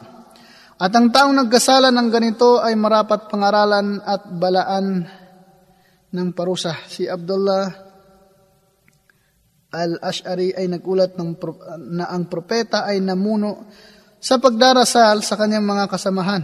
Pagkatapos ay umupo siya sa kanilang umpukan. Isang lalaki ang dumating at nagumpisang magdasal, subalit ang kanyang nagiging paggalaw ay napakabilis at tila baga isang manok na tumutuka sa lupa. Ang propeta ay nagsabi, nakita ba ninyo ito? Sino man ang namatay na kasalukuyang ginagawa ang ganito, ay namatay na wala sa relihiyon ni Muhammad. At ang kanyang dasal ay katulad ng uwak na tumutuka ng dugo. Ang taong yumuyukod pagkatapos ay binibilisan ang kanyang sujud na para, parang tumutukang manok ay katulad ng gutom na tao na kumakain lamang na isa o dalawang datilis. Ano ang pakinabang nito para sa kanya? Si Zaid bin Wahab ay nagsabi, nakita ni Huzaifa, ang isang taong hindi nagsagawa ng ruko at sujud ng maayos. Siya ay nagsabi, hindi ba o hindi ka nakapagsagawa ng pagda, pagdarasal? At kapag ikaw ay namatay, mamamatay ka sa landas na naiiba sa ipinahayag ng Allah kay Muhammad. Kapag alam ng tao ang batas na ito, at nabigong isagawa ang pagdarasal ng may tamang kahinahunan, kailangang ulitin niyang muli ito at humingi ng kapatawaran sa Allah. Sa mga nakalipas na nagawa, hindi na niya kailangang upang ulitin ang lahat ng nagdaang pagdarasal. Ito ay batay sa nakasaad sa isang hadis, ulitin mo ang pagdarasal sapagkat hindi ka nakapagdasal. Sa salli fa innaka lam tusalli. Kabilang sa mga muharramat o mga pagbabawal o pinagbabawal na hindi pinahahalagahan ng karamihan ay ang kawalan ng katiwasayan sa pagdarasal. So karamihan sa mga tao nagdarasal na hindi matiwasay at hindi maayos ang kanilang pagdarasal pagsasagawa ng sala. Hindi nila sinusunod ang kautusan ng Panginoong Allah subhanahu wa ta'ala sa Quran, sinabi ng Panginoong Allah, wa kumu lillahi qanitin. At tumindig sa pagdarasal sa Allah ng taimtim, may pagsunod. Sa Suratul Baqarah, sinabi pa ng Panginoong Allah, nakaligtaan nilang unawain ang salita ng Allah, Qad aflahal mu'minun, alladhina hum fi salatihim khashi'un. Tunay na matagumpay ang mga mananampalataya, yaong nagsasagawa ng kanilang pagdarasal ng buong katapatan at pagpapakumbaba. So, da, lagi na ang mga mananampalataya ay matatagumpay at sila yaong mga nagsasagawa ng tamang pagdarasal at nagpapakumbaba sa kanilang pagdarasal. Nang tanungin ang propeta Muhammad sallallahu alaihi wasallam hinggil sa paghawi ng alikabok bago magpatira pa, siya ay nagsabi, Huwag hawiin ito kapag kayo ay nasa oras ng pagdarasal at kung gagawin ninyo, mangyaring hawiin ito ng isang beses lamang. So, sapagkat uh, upang hindi magkaroon ng maraming galaw ang isang Muslim habang nagdarasal. Binanggit ng mga scholar na ang patuloy at labis-labis na paggalaw ay nakapagpapawalang bisa ng dasal. Papaano ito nagagawa ng ilang tao habang sila ay nakatayo sa harap ng Allah? Sila ay tumitingin sa kanilang mga orasan. Ito yung mga madalas na ginagawa ng ating mga kapatid na mga Muslim habang nagdarasal, kung saan ito ay hindi pinapahintulutan. Nag-aayos ng kanilang mga damit, nagkakalmot ng kanilang ilong, nakatingin sa kanan, kaliwa, at sa itaas. Hindi ba sila natatakot na maaring kunin ng Allah ang kanilang mga paningin? O kaya pag nakawan sila ni syaitan sa kanilang pagdarasal? At kabilang din sa mga ipinagbabawal ang sinasadyang pangunahan ang imam sa salah o sa pagdarasal. Ang imam, ito siya yung taong naglilid o namumuno, nangunguna, namumuno sa pagdarasal, sa sama-samang pagdarasal. Ito tinatawag na imam. Ang tao ay likas na nagmamadali batay sa sinabi ng Quran o sinabi ng Panginoong Allah sa Quran, Wa kanal insano ajula at ang tao ay lagi nang nagmamadali sa suratul Isra. Ang propeta Muhammad sallallahu alaihi wasallam ay nagsabi ang kahinahunan ay mula sa Allah. Samantalang ang pagmamadali ay mula sa Satanas, mula kay Shaitan. So, hindi natin kailangan magmamadali habang tayo ay nagsasagawa ng pagdarasal. Sa mga taong nagdarasal sa kongregasyon o sama-samang pagdarasal, kalimitang napapansin sa taong nasa kaliwat kanan ang inuunahan ang imam sa pagyuko, ruko, pagpapatira pa o sujud. At sa mga takbir na nagbibigay hudyat upang magpalit ng posisyon. Minsan napapansin din ito sa mismong sarili. May mga tao may mga taong nauuna pa sa imam sa pagsabi ng Assalamu alaikum sa pagtatapos ng pagdarasal. Ito ay isang bagay na tila hindi mahalaga sa karamihan. Subalit ang propeta Muhammad sallallahu alaihi wasallam ay nagbigay ng matinding babala tungkol dito ng kanyang sabihin. Sa kanila na nag-aangat ng kanilang mga ulo bago ang imam. Hindi ba sila natatakot na papalitan ng Allah ang kanilang mga ulo ng mga ulo ng asno? Kung ang isang tao ay nararapat pumunta sa pagdarasal ng may pagkamaginoo at pagkamahinaon, papaano pa kaya kung siya ay kasalukuyang nasa kanyang pagdarasal? Ang ilang tao ay nababahala hinggil sa usaping ito at ninais nilang tumbasan ito sa pamamagitan ng pagpapaliban ng kanilang mga galaw pagkatapos ng imam. Dapat malaman ng mga taong ito na ang mga uh, mga pantas o may alam, mga scholar, ay naglarawan ng isang napakahusay na paraan upang pigilin ang mga gawaing ito na ang taong sumusunod sa imam ay kinakailangang magsimula lamang siyang gumalaw pagkatapos banggitin ng imam ang, ang awikang Allahu Akbar. Ah. O sa litrang Arabic na Ra sa Allahu Akbar. Yung Akbar doon sa Ra, pagta, pagkatapos sa, bas, bigasin ng imam ang Allahu Akbar, Maggagayon ang taong sumusunod sa imam ay malaya ng gumalaw. Subalit hindi bago o pagkatapos banggitin ito. Hindi naman pwedeng napaka ano, napaka uh, haba ang agwat bago ka gagalaw. Ang mga kasamahan ng propeta sallallahu alaihi wasallam ay nagiging alisto sa pag-iwas na maunahan ang kanyang mga galaw kapag siya ang namumuno sa kanila sa pagdarasal. Isa sa kanila ay si Al-Barra bin Azib na nagsabi hinggil sa pagdarasal sa likuran ng propeta Muhammad sallallahu alaihi wasallam. Kapag iniangat niya ang kanyang ulo mula sa pagkayukod, wala akong makikitang isa man ang binabaluktot ang likod sa sujud hanggat hindi na, il, na ilalapat ng sugo ng Allah ang kanyang noo sa sahig.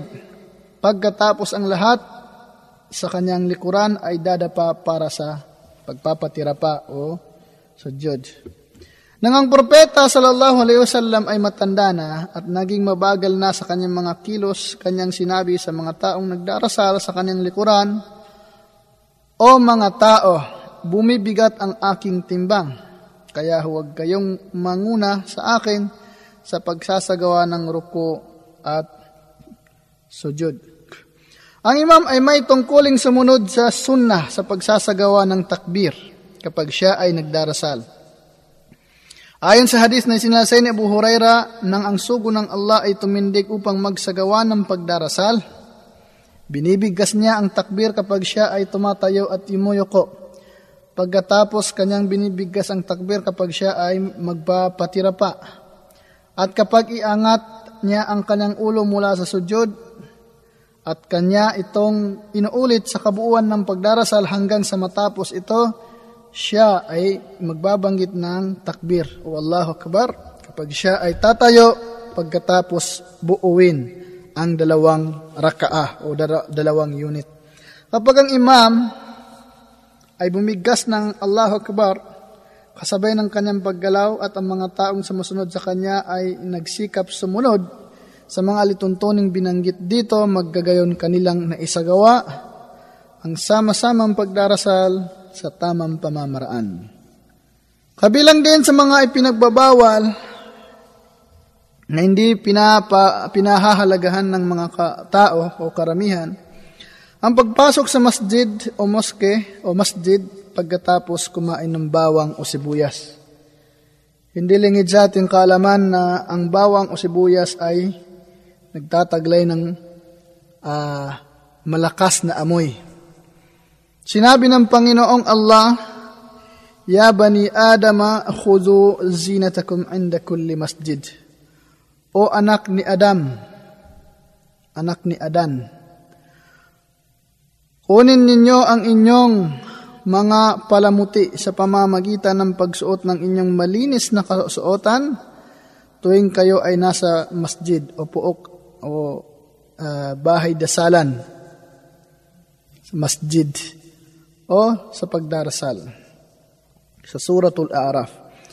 Ang sabi ni Jaber, ang sugo ng Allah ay nagsabi, sino mang kumain ng sibuyas at bawang, ilayo ninyo siya sa amin, o ilayo ninyo siya sa masjid at manatili sa kanyang bahay. Ayon sa salaysay na naitala ni Muslim, ang propeta Muhammad sallallahu alaihi wasallam ay nagsabi, Sino mang kumain ng sibuyas o bawang, huwag siyang palapitin sa aming masjid. Sapagkat ang mga anghel ay napipinsala sa anumang nakapipinsala sa anak ni Adam. Ibig sabihin sa mga tao. Isang araw ng biyernes, si Omar bin al-Khattab ay nangaral sa mga tao. At kanyang sinabi, O mga tao, kayo ay kumakain ng dalawang bagay na sa palagay ko ito ay nagmula sa masamang halaman, sibuyas at bawang. Nakita ko ang sugo ng Allah nang mapansin niya ang amoy na ito na nagmula sa isang lalaki sa masjid. Inatasan niya itong lumabas at pumunta sa al-baki. Sino mang nagnanais kumain ng mga bagay na ito, hayaang lutuin niya ang mga ito hanggang sa mawala ang amoy nito. So, gawin natin ang lahat ng paraan upang matanggal ang amoy nito. Maari rin nating ibilang dito yung mga taong pumupunta sa masjid, pagkagaling sa kanilang mga trabaho ng may di ka nais-nais na amoy, na nagmumula sa kanilang mga kilikili at medyas. Hindi na ma- malala o higit na malala ito, yaong mga o higit na malala rito yaong mga taong humihit-hit ng sigarilyo bago pumunta sa masjid at abalahin ang mga sumasamba sa Allah tao man o mga anghel, sanhi ng masamang amoy na dulot ng kanilang paninigarilyo. So, ingatan natin mga kapatid sa pananampalatayang Islam na tayo'y pupunta ng masjid na daladala natin ang masamang amoy sa ating katawan man, sa damit o mula sa bibig. Kabilang sa mga ipinagbabawal ay ang zina. Ito yung bawal na ugnayang sexual. Isa sa layunin ng Islamikong Sharia o batas ng Islam, ayaw pang mapangalagaan ang dangal at angkan ng tao. Kaya ang bawal na ugnayang sexual ay ipinagbawal. Kaugnay nito ang Allah ay nagsabi. Sabi niya, A'udhu billahi minash shaitanir rajim. Wala taqrabu zina innahu kana fahishatan wa sa'a sabila. At huwag kayong lumapit sa bawal na pagtatalik. Katotohanan ito ay fahisha, isang malaking kasalanan.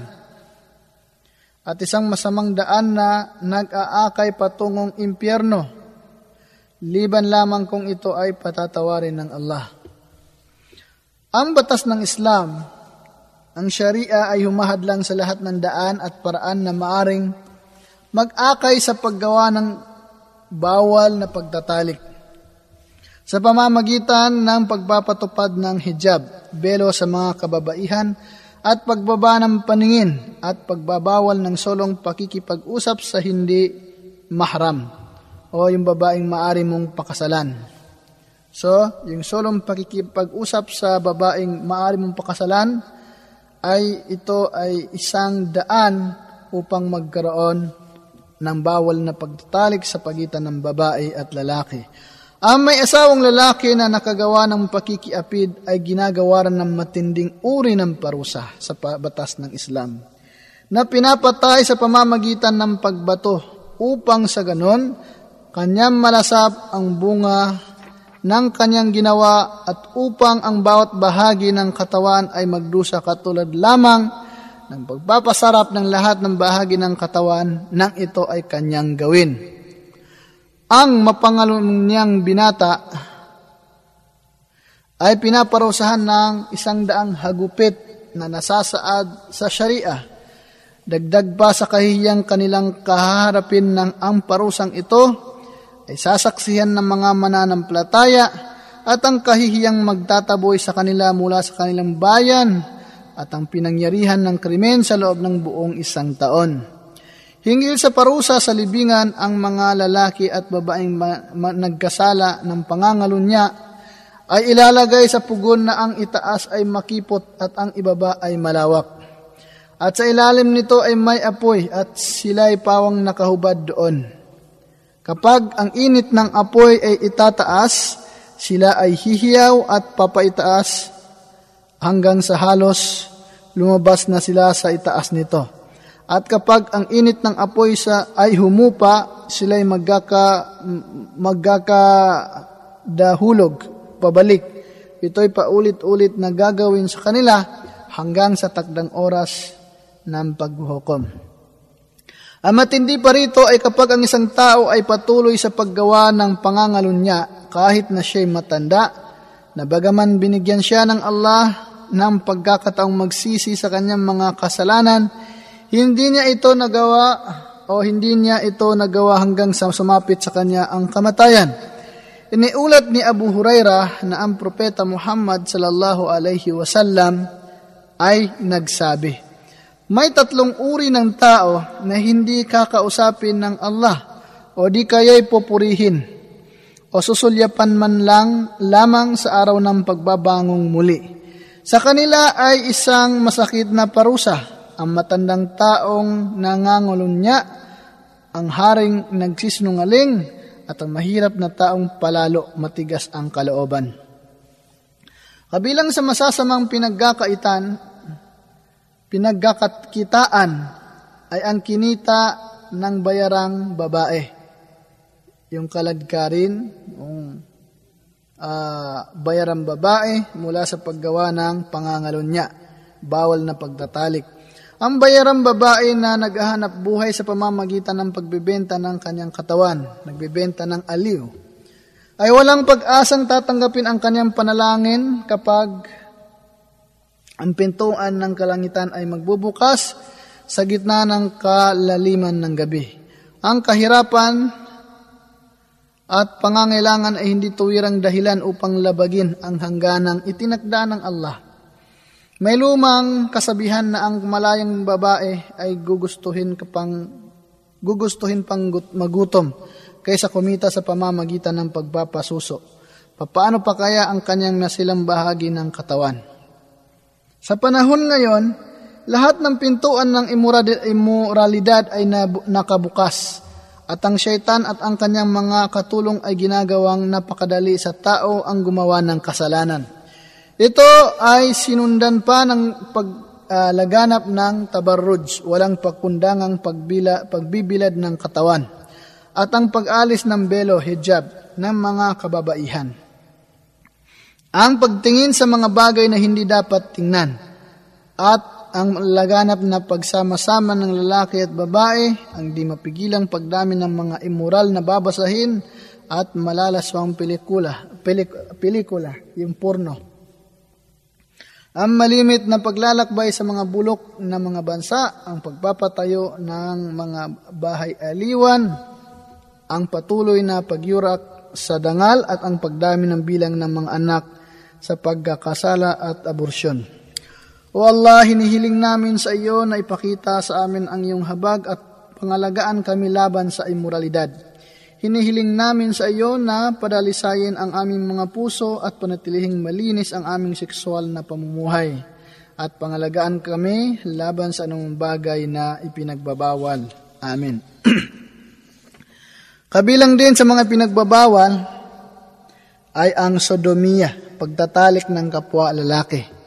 So sa ating bansang Pilipinas, maaring sa panahong ito ay ma- malimit na ito ay nangyayari. Ang sodomiya o pagtatalik ng lalaki sa kapwa-lalaki ay gawaing makasalanan ng o da, gawaing makasalanan ng mga tao sa panahon ni Propeta Lot. Ang Allah ay nagsabi, Walutan id qala liqaumihi, Innakum lata'tuna al-fahishata ma sabakakum biha min ahadin min al-alamin. A innakum lata'tuna ar-rijal wa taqta'una as-sabil wa ta'tuna fi nadikum al-munkar at kay Lot na ang kanyang sabihin sa kanyang mga tao, katunayan, kayo ay gumagawa ng fahisha, sodomia, matinding kasalanan, na walang nauna sa inyo ang gumawa nito mula sa sangkatauhan. Katunayan kayo'y nakagawa ng sodomia sa mga kalalakihan at pinagnakawan ang mga o ang manlalakbay at nagsasanay kayo ng di, pa, di paniniwala, pagtatambal at lahat ng uri ng masamang gawain sa inyong pagtitipon sa Suratul Angkabot. Dahil sa pagiging kasuklam-suklam at kakilakilabot ng kasalanang ito, ang Allah subhanahu wa ta'ala ay nagpataw ng apat na uri ng parusa na kailanman ay hindi niya ito ipinataw ng sabay-sabay sa mga naunang tao. Sila ay binulag, ang kanilang bayan ay ibinali, ibinalibag ng paitaas at paibaba. Pinaulanan sila ng mga batong hinulma sa luwad at ang kakilakilabot na hiyaw ay pinadala sa kanila. Ito yung ipinarusa sa mga sambayanan ni Lut. Sa Islam, ayon sa malinaw na opinyon o panukala, iyaong mapaggawa ng ganitong uri ng kasalanan ay pinapatay sa pamamagitan ng pagbugot ng ulo. Ang parusang ito ay pinatutupad sa dalawa, ang nagsasagawa nito at ang ginawan nito. Kung ito ay kanilang ginawa ng malaya at may pagpapaubaya, Si Ibn Abbas ay nagulat na ang propeta Muhammad sallallahu alaihi wasallam ay nagsabi, Sino man ang inyong matagpuang gumagawa ng kasalanan tulad ng sa mga mamamayan ni Lot, patayin sila maging ang gumawa nito at ang ginawan nito. Sa makabagong panahon, ang paglaganap ng mga di malunasang mga sakit na hindi Naranasan ng mga naunang tao sa atin katulad ng nakamamatay na AIDS ay bunga ng ganitong imoralidad. Ito ay nagpapakita lamang ng katumpakan ng Sharia o batas ng Islam sa pagpataw ng matinding parusa sa mga salarin. Kabilang din sa mga ipinagbabawal na hindi pinahahalagahan ng karamihan ay ang pagtangging makipagtalik sa asawa. Si Abu Huraira ay nagulat na ang propeta ay nagsabi kapag niyaya ng lalaki ang kanyang asawa sa higaan upang magtalik at siya o yung babae ay tumanggi at ang lalaki ay natulog na masama ang loob sa kanya, isusumpa siya ng mga anghel hanggang sa umaga isusumpa ng anghel ang babaeng yaon. Karamihan sa mga babae kapag sila ay nagkaroon ng alitan sa pagitan ng kanilang mga asawa, pinarurusahan nila ang mga ito sa pamamagitan ng pagtangging makipagtalik. Ito ay nagbubunga ng malaking pagkakasala kapag ang lalaki ay matuksong gumawa ng bagay na haram. O ito ay maaring maging sanhi ng isang suliranin na sa panig ng babae kapag ang lalaki ay mag-umpisang mag-isip ng seryosong pagpapakasal sa ibang babae. Nararapat agapan ng asawang babae ang pagtugon sa pag-anyaya ng kanyang asawa kung kinakailangan siya upang makipagtalik bilang pagsunod sa salita ng propeta Muhammad sallallahu alaihi wasallam. Kapag tinawag ng lalaki ang kanyang asawa sa kanyang higaan upang makipagtalik, kailangan niya itong tugunan kahit na siya ay nakasakay sa likod ng isang kamelyo, ibig sabihin kahit na siya'y abalang-abala. So kahit bising-bisi ang babae, kailangan niyang tugunan ang kanyang asawa sa kanyang pangangailangan. Ganoon pa man, ang asawang lalaki ay kinakailangan ding magbigay ng palugit na pangunawa sa kanyang asawa kung siya ay may sakit nagbobuntis o pagod upang mapangalagaan ang mabuting ugnayan at maiwasan ng kaguluhan o pagkamuhi upang walang away na mangyayari. Kabilang pa rin sa mga muharramat, mga ipinagbabawal na hindi pinahahalagahan ng karamihan, ay ang tinatawag na zihar isa sa mga pananalita noong panahon ng jahiliya o kamangmangan. Laganap pa rin sa kasalukuyang umma o pamayanan ay ang dihar, na kung saan ang lalaki ay magsasabi sa kanyang asawa, para sa akin, ikaw ay parang likod lamang ng aking ina.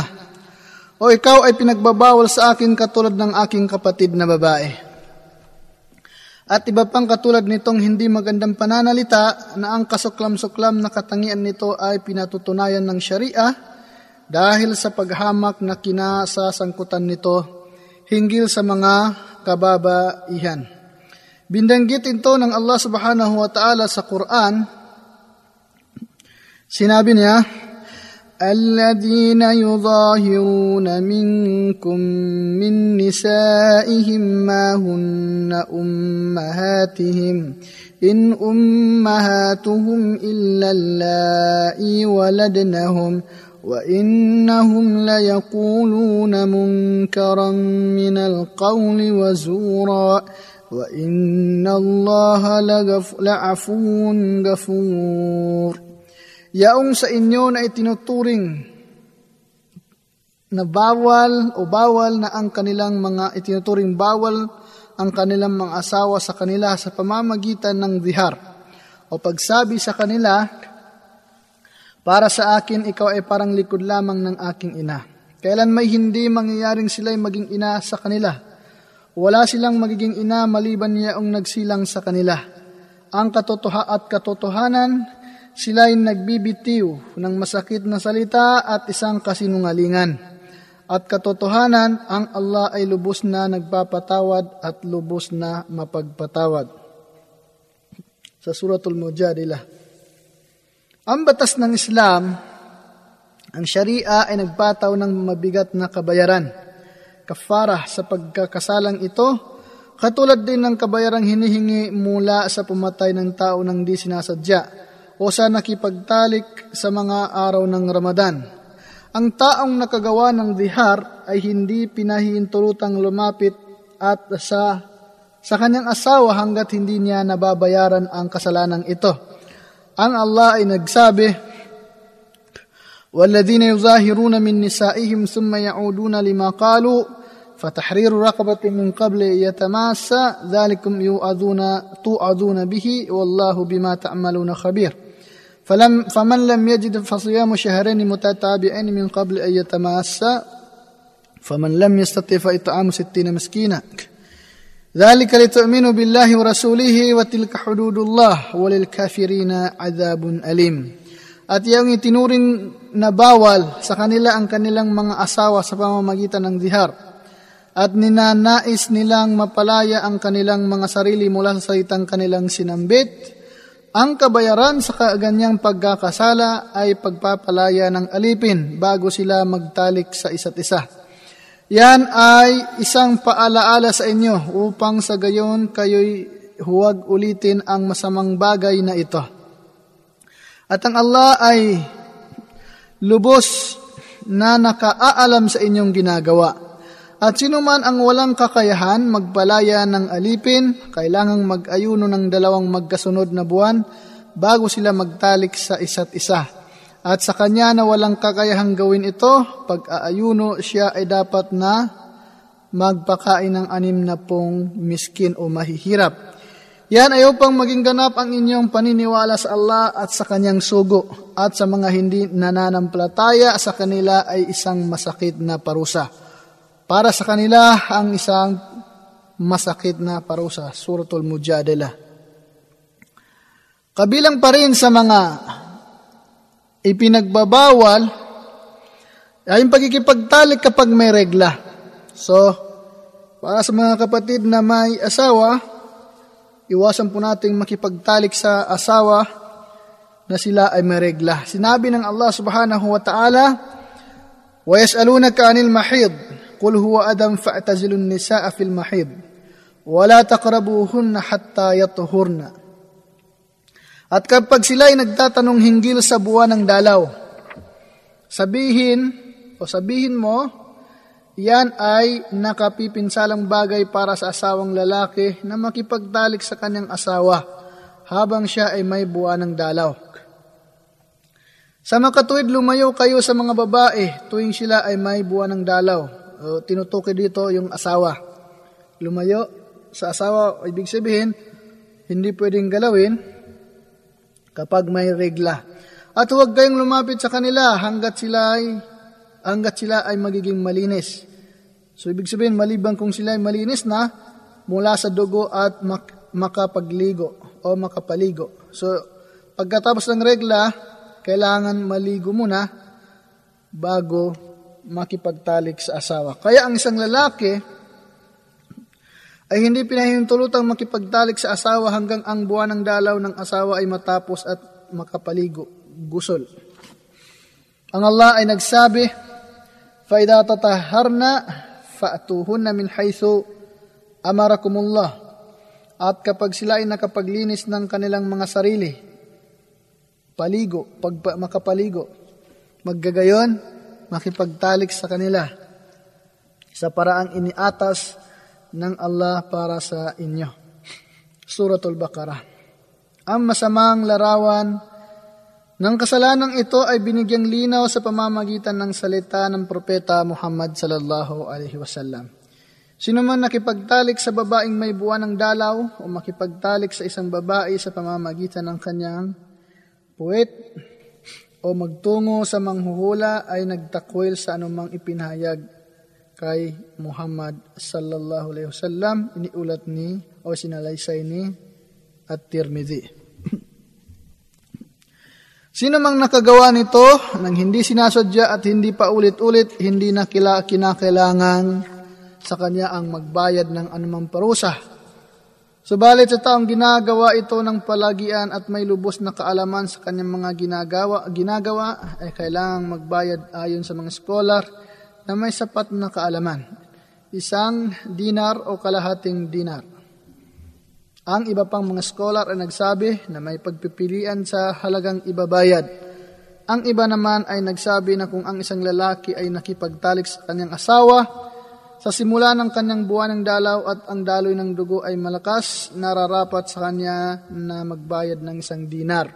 Kapag ito ay nasa mga huling araw ng kanyang buwan ng dalaw, ng daloy ng dugo ay papahina na, nararapat sa kanya ang magbayad ng kalahating dinar. Sa panahon ngayon, ang isang dinar ay katumbas ng 25.4 gramo ng ginto ang katumbas na halaga nito sa salapi ang kailangang ipamigay para sa kawang gawa para sa mga mahihirap. Kabilang pa rin sa may pinagbabawal na hindi pinahahalagahan ng karamihan ay ang pagtatalik gamit ng gamit ang butas ng puwet. So, ito yung uh, ginagamit ang asawa sa likod, sa butas ng puwet.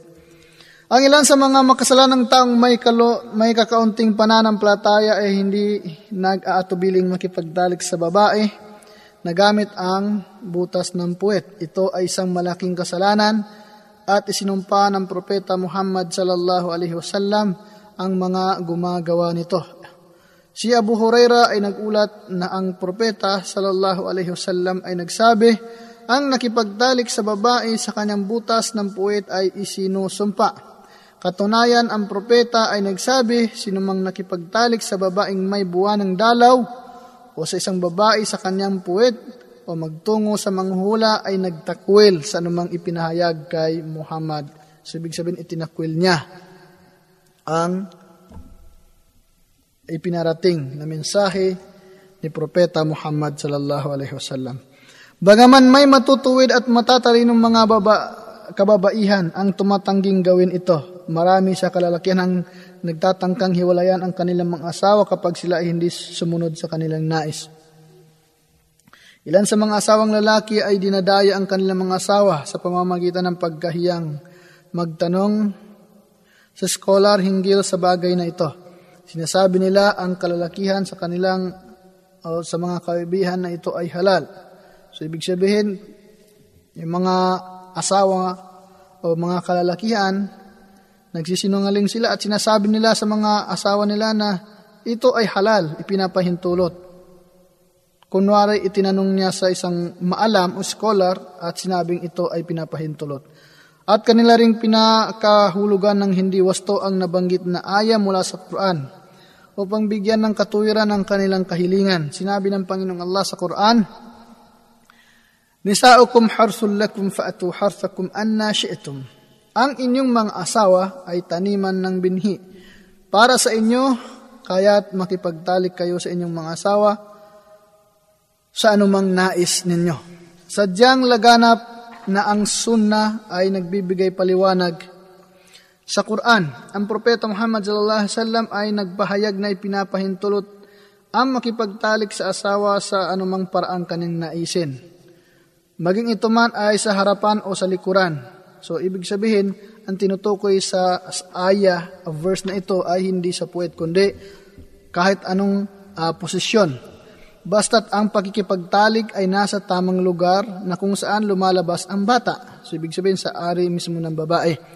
Malinaw na ang butas ng puwit na nilalabasan ng dumi ay hindi lagusan kung saan ang bata ay iniluluwal. Isa sa dahilan para sa kasalanang ito ay ang katotohanan na maraming tao ang pumapasok sa buhay may asawa na dapat sana ay malinis at dalisay na nahahalawan ng marumi, haram, kamangmangan, makasalanang gawain, o kaisipang puno ng mga tagpo mula sa malalasang pelikula na hindi nila ito inihingi ng tawad sa Allah. Malinaw din na ang gawain ito ay ipinagbabawal o haram kahit na ang dalawang mag-asawa ay kapwa sinang ayunan na gawin ito. So, kahit na napagkasunduan nila o kumbagay yun ay kanilang uh, nais ni nais parehas silang nais gawin iyon ang kapwa pagsang-ayon ng mag-asawa sa gawi, gawaing haram ay hindi nangangahulugan na magiging halal na ito. So, hindi ibig sabihin ay nagkasundo na sila ay magiging kapa, uh, ipinahintulot nito o magiging halal. So hindi po ganun mga kapatid sa pananampalatayang Islam. Kabilang pa rin sa mga ipinagbabawal na hindi pinahahalagahan ng mga Muslim ay ang di makatarungang pagkikitungo sa mga asawa. Isa sa mahalagang bagay na pinag-utos ng Allah subhanahu wa ta'ala na nasusulat sa kanyang aklat ay ang makatarungang pakikitungo sa mga asawa. Ang sabi ng Allah, "Walan tastati'u an ta'dilu bainan nisa'i walau harastum, fala tamilu kullal mayli fatadharuha kal mu'allaqah. Wa in tuslihu wa tattaqu fa inna Allah kana ghafurar rahima." At kailanman wala kayong kakayahang magbigay ng ganap na katarungan sa pagitan ng inyong mga asawa kahit na ito'y inyong marubdob na naisin. Huwag, kaya huwag kumiling, kumiling ng lubusan sa isa sa kanila sa pamamagitan ng pagbibigay ng higit ninyong panahon at panustos. Samantalang ang iba naman ay nasa balag ng alanganin. Siya ba ay hiwalay o may asawa? Muallaka. So, alanganin siya. Hindi niya alam kung may asawa ba siya o, o hiwalay. Ngunit kung kayo ay gagawa ng katarungan at gagawa ng lahat ng tama at matakot, or ngunit kayo ay gagawa ng katarungan. Ito yung utos ng Panginoong Allah subhanahu wa ta'ala. At gagawa ng lahat ng tama at matakot sa Kanya at matakot sa Allah. Sa pamamagitan ng pag-iwas sa lahat ng kamalian. Magkagayon ang Allah ay lagi nang nagpapatawad ang pinakamawain. Sa Suratun Nisa. Ang katarungan o ang katarungan kinakailangan dito ay ang pantay-pantay na paghati-hati ng mga gabi at pagbibigay ng bawat asawa ng kanya-kanyang karapatan uko sa pananamit at panustos. Ito hindi tumutukoy sa damdamin o pagmamahal, sapagkat ang tao ay walang pagpipigil laban sa kanilang mga nararamdaman. Ilan sa tao kapag sila ay nag-aasawa ng higit sa isa, Higit nilang itinatanggi ang isa at isinasantabi naman nila ang iba. Sila nagbibigay ng maraming panahon at salapi sa isang asawa, samantalang pinababayaan naman ang iba. Ito'y pinagbabawal at ang taong gumagawa nito ay darating sa araw ng paghukom sa katayuang inilarawan ng propeta Muhammad sallallahu alaihi wasallam sa hadith na isinilasay ni Abu Huraira, sino man sino mang may dalawang asawa at binigyang higit na pakikitungo ang isa sa kanila, siya ay darating sa araw ng paghuhukom nang nakalaylay ang kalahati ng kanyang katawan o hindi pantay. Ito ay sinalaysay ni Abu Dawud. So, nakakalungkot po mga kapatid sa pananampalatayang Islam. Kabilang pa rin sa mga muharramat o mga pinagbabawal, ay ang pag-iisang kasama ang di maharam. Ibig sabihin, yung sinosolo mo. Magkasama kayo, kayo lang, kayong dalawa lamang. Ikaw at yung babaeng hindi mo naman asawa, hindi mo kapatid, hindi mo anak. So sinosolo mo siya. So ang satanas ay lagi nang matalas sa panunukso sa tao at tinuturoan silang gumawa ng gawaing haram. Dahil dito ang Allah ay nagbigay babala sa atin. Sinabi niya, Ya ayuhalladhina amanu la tattabi'u khutuwati syaitan wa man yattabi' khutuwati syaitani fa innahu ya'muru bil fahsya'i wal munkar. O kayong mga mananampalataya, huwag ninyong sundin ang mga iyapak ni syaitan. At sinumang sumunod sa mga yapak ni syaitan, maggagayon tunay na gumawa siya ng al-fahisya o kahalayan at masamang gawain. Si Shaitan ay parang dugong nananalitay sa mga ugat ng tao. Ang isa sa mga pamamaraan ng kanyang panunukso sa tao upang gumawa ng kahalayan ay sa pamamagitan ng paghikayat sa kanya o paghikayat sa lalaking mapag-isang kasama ang di mahram.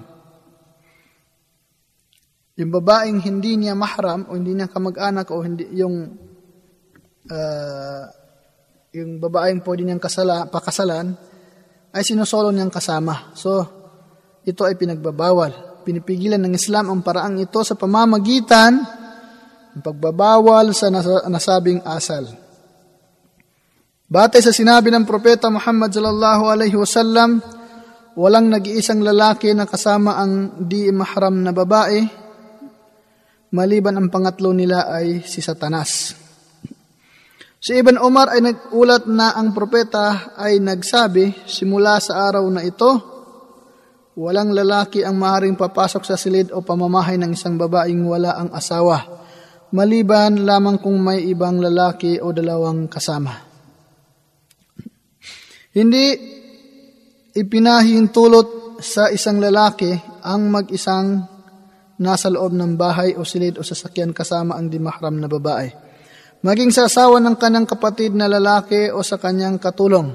Katulad din sa isang may sakit na babae na mag-isang kasama, ang manggagamot doktor na lalaki at marami pa. Maraming tao ang hindi nag-iingat tungkol sa bagay na ito. Dahil marahil sa tiwala sila sa kanilang mga sarili o sa iba pang kadahilanan. Kaya naman marami ang nakagagawa ng kahalayan o naging, nagiging daan sa paggawa nitong kahalayan na nagbubunga ng nakapanlulumong magulong pamilya at pagsilang ng mga anak sa pagkakasala. Kabilang pa rin sa mga pinagbabawal ay ang pakikipaggamay sa di maharam. Pakikipaggamay sa taong hindi mo kamag-anak o kaano-ano.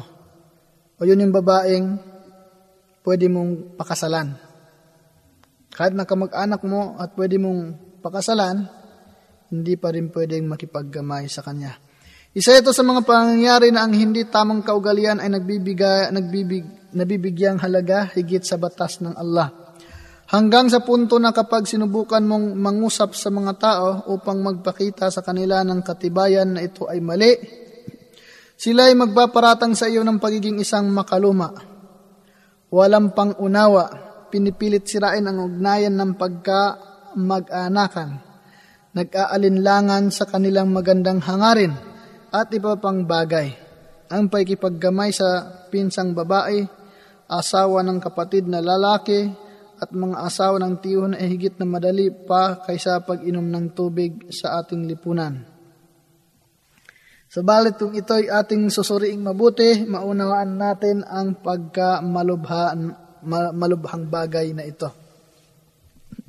Ang sinabi ng propeta Muhammad sallallahu alaihi wasallam kung ang isa sa inyo ay sasaksihan o sasaksakin ng karayom na bakal sa kanyang ulo, ito'y higit na mainam sa kanya kaysa humawak ng babae na hindi ipinahihintulot sa kanya na hawakan.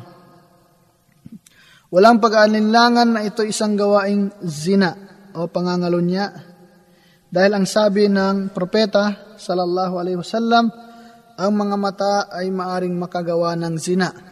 Ang mga kamay ay maaring makagawa ng zina ang mga paa ay maaaring makagawa ng zina at mga masilang bahagi ng katawan ay maaaring makagawa ng zina. In, iniulat o sinalaysay ni Imam Ahmad.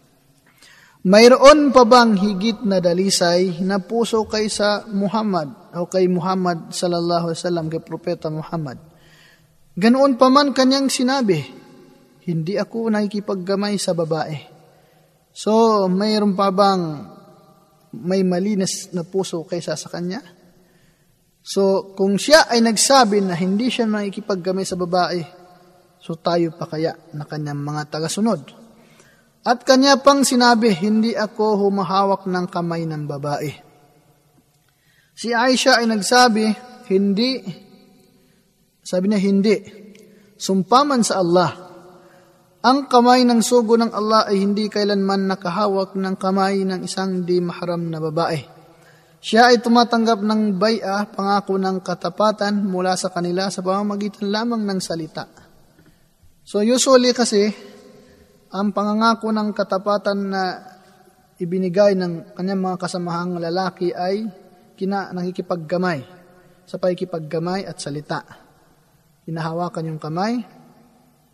Subalit sa mga babae na nagbibigay ng baya, mga sahabiya, mga kasama ng propeta na babae, o mga tas- sa yung mga sahabiya nagbibigay ng baya, ay salita lamang, hindi na ikipaggamay sa propeta Muhammad sallallahu alaihi wasallam. Hayaang magkaroon ng takot sa Allah yung mga asawang lalaki na naghahamon ng hiwalayan sa kanilang mga mabubutit huwarang mga asawa kapag sila ay tumatangging may kipaggamay. Sa kanilang mga kapatid na lalaki, mga bayaw ng babae. Atin ding tandaan na ang paglalagay ng kapirasong tela o damit bilang sapin sa pagkikipaggamay ay walang kabuluhan nananatiling haram pa rin ang pakikipaggamay sa di maharam na babae. So, ibig sabihin, yung mismong pakikipaggamay, yun mismo yung ipinagbabawal ng ating pananampalataya. Kahit na lalagyan mo ng sapin, tela o kapirasong tela, damit bilang sapin, ay hindi ka pa rin pwedeng makikipaggamay kahit may guantes. Dahil ang propeta, hindi siya nakikipaggamay sa sa mga sahabiya at hindi niya sinabi na ka, kung meron man kayong guantes ay may kipaggamay ako sa inyo. Ang paglalagay ng pabango ng babae sa tuwing lalabas ng bahay ay kabilang pa rin sa mga ipinagbabawal na hindi pinahahalagahan ng karamihan. Ang kaugalian ito ay talamak na sa kasalukuyang panahon sa kabila ng mahig, mahigpit na babala ng propeta Muhammad sallallahu alaihi wasallam na nagsabi, Sino mang babae na naglagay ng pabango at pagkatapos ay lumabas sa mga tao upang kanilang maamoy ang kanilang halimuyak ay isang mapangalon niya. So ibig sabihin parang nangangalon niya rin siya yung kasalanan niya. So nakakalungkot mga kapatid na kababaihan ng mga Muslim, marami sa atin na maaring alam ito, narinig, subalit yun nga hindi pinahalagahan akala ay uh, konting bagay lamang, akala nila ay hindi naman ito malaking bagay sa pananampalatayang Islam, o yung iba mismo ay ang akala nila ay pinahihintulutan ito sa pananampalatayang Islam. So ito ay kabilang sa mga muharramat na pinagbabawal sa ating pananampalataya. May mga kababa, kababaihang labis na pabaya, hindi nag-iingat at itinuturing na napakagaan ang bagay na ito lalong-lalo na kapag sila ay nasa harapan ng mga tsuper, mga nagtatrabaho sa tindahan, sa mga manggagawa sa paaralan, at iba pa. Bagaman ang sharia o batas ng Islam ay nagbahayag ng mahigpit, na babala na ang babaeng malagay, mag, naglagay ng pabango ay kinakailangang maghugas ng kanyang sarili, katulad ng isang taong naghugas kapag siya ay nasa katayuan ng uh, janaba o pagsasagawa ng gusal, paliligo. Kung nais niyang lumabas upang pumunta sa masjid, ang propeta Muhammad wasallam ay nagsabi, sino mang babaeng naglagay ng pabango at pagkatapos ay lumabas patungong masjid upang ang halimuyak ng bango ay kanilang malanghap, ang kanyang dasal ay hindi tatanggapin hanggat hindi siya nakapagligo katulad ng pag, pa, paliligong ginagawa ng mga taong nasa katayuan ng janaba o pagkatapos magtalik. Iniulat ni Imam Ahmad. Ang Islam, pananampalatayang Islam, ay nagsabi sa atin na ang pabango ng babae ay ang may kulay ngunit hindi mahalimuyak ang kamoy, ah, ang amoy.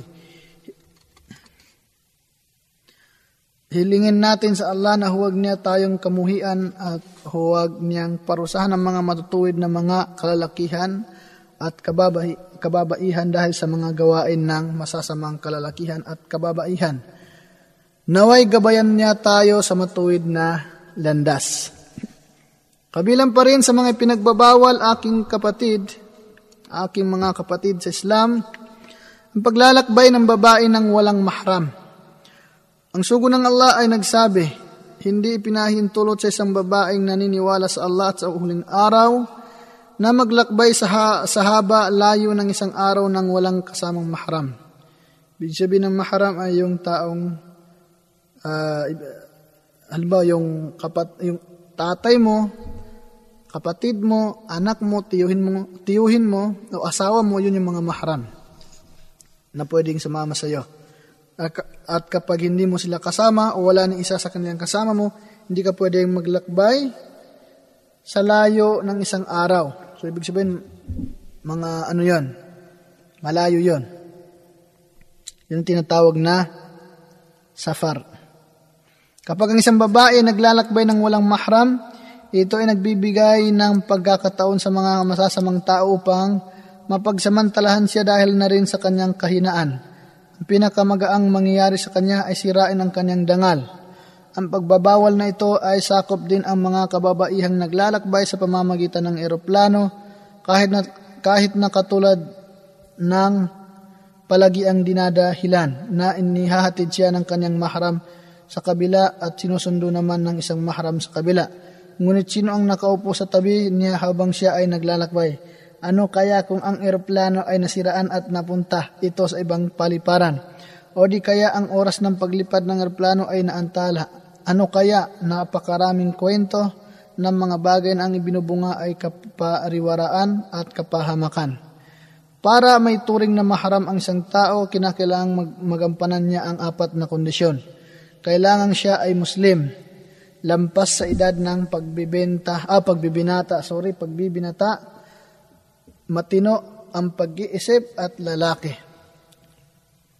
Si Abu Sa'id al-Khudri ay nagsabi ang sabi ng sugo ng Allah, walang babaeng naniniwala sa Allah at sa huling araw, ang maglalakbay sa layo ng tatlong araw na paglalakbay o higit pa, maliban lamang kung kasama niya ang kanyang ama, anak na lalaki, asawa, kapatid na lalaki o iba pang itinuturing na maharam niya. So yun yung mga tinatawag na mahram. At kabilang pa rin sa mga pinagbabawal na hindi pinahahalagahan ng mga Muslim ay ang sinasadyang pagtingin sa di mahram. Yung babaeng, yung taong pwede mong maasawa, sinasadya mong tingnan. Ang Allah ay nagsabi, قل للمؤمنين يغضوا من أبصارهم ويحفظوا فروجهم ذلك أزكى لهم إن الله خبير بما يصنعون Sabihin sa mga mananam, nananampalatayang kalalakihan na ibaba nila ang kanilang pangini, paningin. Lower your gaze. Mula sa pinagbawal na mga bagay. At pangalagaan ang kanilang mga masisilang bahagi ng katawan sa di makatarungang gawain o gawang pagnanasa, at iba pa. Iyan ay wagas sa kanila. Iyan ay wagas sa kanila. Katotohanan, ang Allah ay ganap na nakatatalos sa anumang kanilang ginagawa. Ito ay matatagpuan sa Suratun Nur. Ang sabi ng Propeta Muhammad wasallam, ang pangangulo niya ng mata ay sa pamamagitan ng pagtingin o pagtitig sa mga ipinagbabawal ng Allah subhanahu wa ta'ala. Ang pagtingin ng may matuwid na kadahilanan ay di saklaw ng panuntunang ito. Katulad halimbawa ng pagsulyap sa babae sa layuning pagpapakasal o sa manggagamot doktor na sumusuri sa pansyente para gamutin at iba pa. Ang mga kababaihan ay pinagbabawalan ding tumingin sa di mahram na lalaki. Ang sabi ng Allah, وَقُلْ لِلْمُؤْمِنَاتِ يَغْضُضْنَ مِنْ أَبْصَارِهِنَّ وَيَحْفَظْنَ فُرُوجَهُنَّ At sabihin sa mga nananampalatayang kababaihan na ibaba ang kanilang paningin mula sa pinagbabawal na mga bagay at pangalagaan ang kanilang mga masiselang bahagi ng katawan sa di makatarungang gawang pagnanasa at iba pa sa Suratun Nur din. Ang mga kalalakihan ay pinagbawalan ding tumingin ng may pagnanasa sa kapwa lalaki na may malinis o walang balbas at magandang mukha. Bawal sa kalalakihan ang tumingin sa aura, pribadong bahagi ng katawan ng ibang kalalakihan.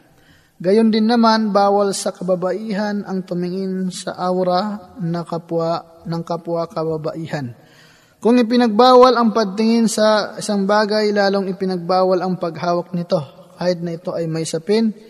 Isa sa mga paraan ni Shaitan para dayain ang tao ay sa pagbibigay sa kanila ng kaisipang walang mali sa pagtingin sa mga larawan o pahayagan o mga babasahin o sa panunood ng mga pelikula sapagkat anuman ang nakikita ay hindi tunay. Ang pagtingin sa mga naturang larawan ay maliwanag na nagdudulot ng napakalaking pinsala sa pamamagitan ng pagpukaw ng pagnanasa sa laman. Kabilang pa rin sa mga muharramat o mga pinagbabawal na hindi pinahahalagahan ng karamihan ay ang pagsasawalang kibo hinggil sa mga masasamang asal ng kababaihan. Si Ibn Umar ay nagulat na ang propeta Muhammad sallallahu alaihi wasallam ay nagsabi may tatlong taong pagkakaitan ng Allah ng paraiso. Ang isang umiinom ng nakalalasing, ang isang suwail sa kanyang mga magulang, at ang isang umaayon sa mahalay na asal ng kanyang kapamilya. Isa sa maraming halimbawa nito sa makabagong panahon ay ang mga kalalakihang nagbubulag-bulagan sa paikipag-ugnayan ng kanilang mga kababaihan. Ito man ay mga anak o mga asawa, pal-iyadu billah. Sa mga lalaking hindi nila maharam, ni nakikipag-usap sa kanila sa paraang mailalarawan nating napaka-romantiko. Gayon din, hinahayaan ang isa sa kaniyang mga pamilya, pamilyang babae na mag-isang kasama ang isang lalaking hindi niya maharam. Pagbibigay pahintulot sa kanilang mga mag-isang nakaupo sa sasakyan ng kanilang tsuper o sa ibang manggagawa. manggagawa. Kasama rin dito ang, pa, ang pahintulutan silang lumabas ng bahay na hindi nakapagsuot ng hijab o takip sa ulo na maayos na sadyang pinagtutuunan ng pansin ng kalalakihan. Gayon din ang pagpapahintulot sa kanilang magdala ng malalaswang pahayagan at pelikula sa loob ng kanilang pamamahay. Kabilang din sa mga pinagbabawal ay ang maling pag-aangkin ungkol sa angkan ng bata. Batay sa batas ng Islam o ang Sharia, hindi pinapahintulot sa isang Muslim ang umangkin na siya ay nabibilang sa kanino man maliban sa kanyang sariling ama o ang pag-aangkin ng siya ay nabibilang sa isang tribo na hindi naman niya kinabibilangan.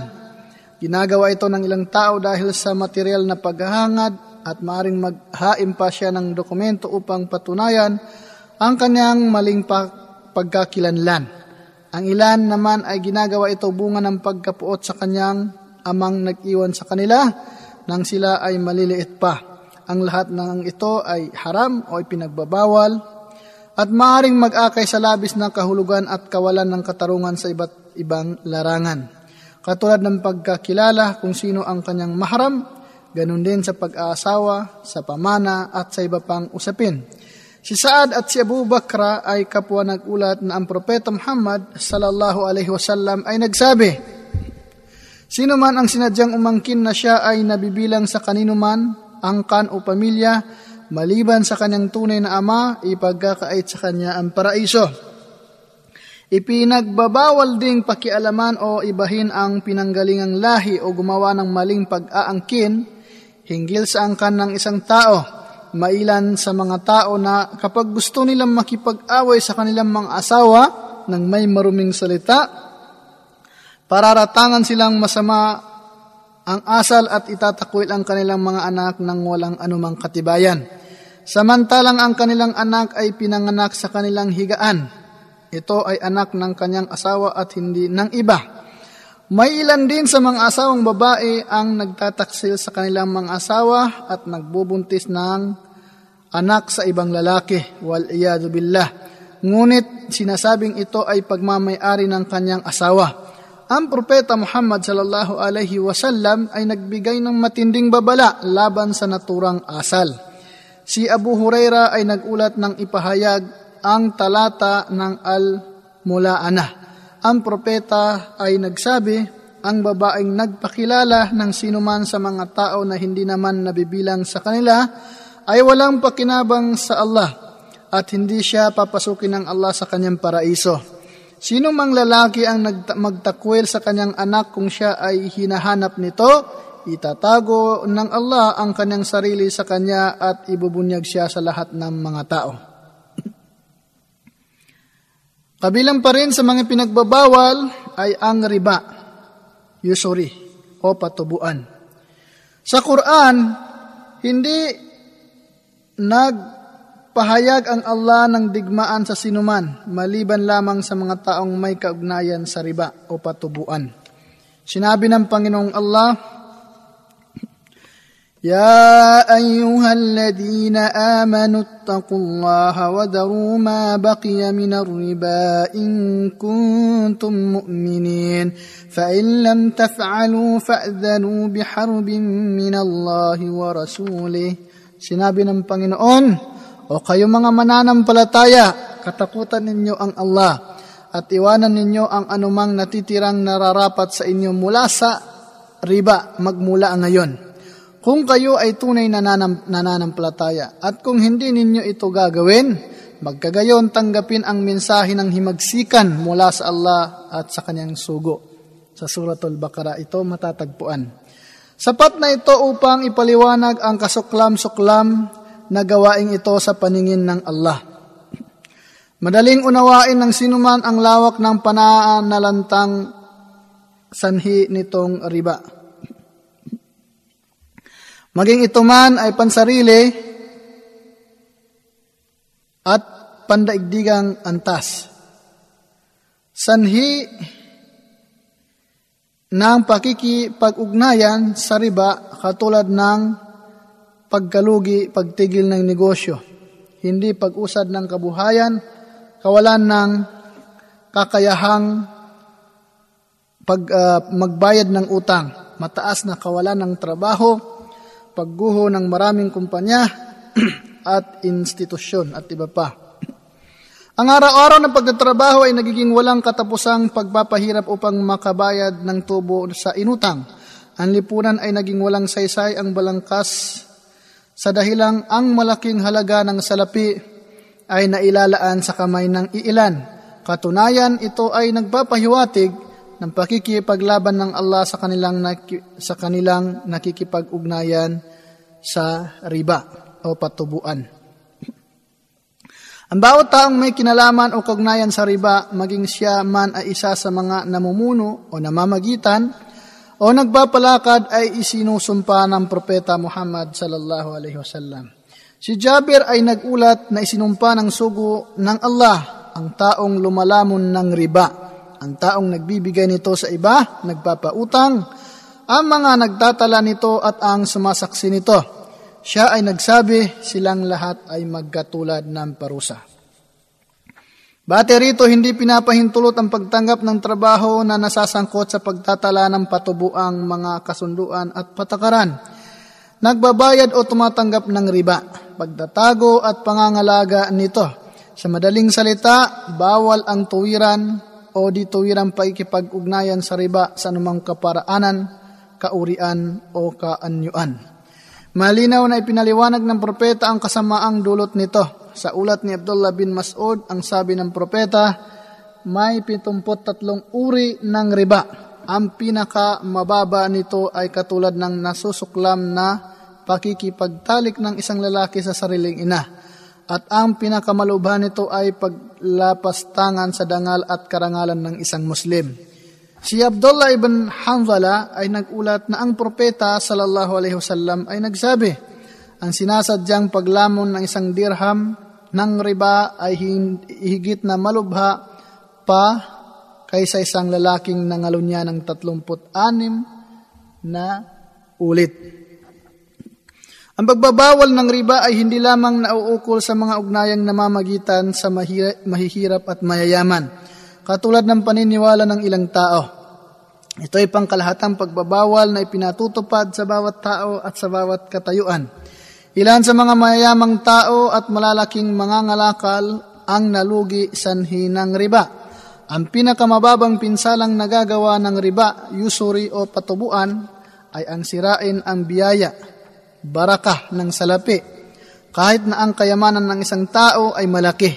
Ang propeta Muhammad sallallahu alaihi wasallam ay nagsabi, kahit na ang riba ay marami o masagana, ito ay magwawakas din sa pagiging maliit na halaga. Ito ay hindi ibinabatay kung gaano kalaki o kaliit ang tubo.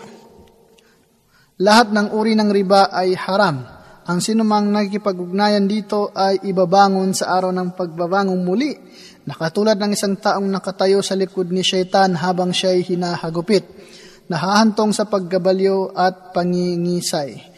Sa kabila ng kilabot na dulot ng kasalanang ito, sinabi, ng, sinabi at ipinaliwanag ng Allah sa atin kung papaano tayo magsisi at sa kasalanang ito.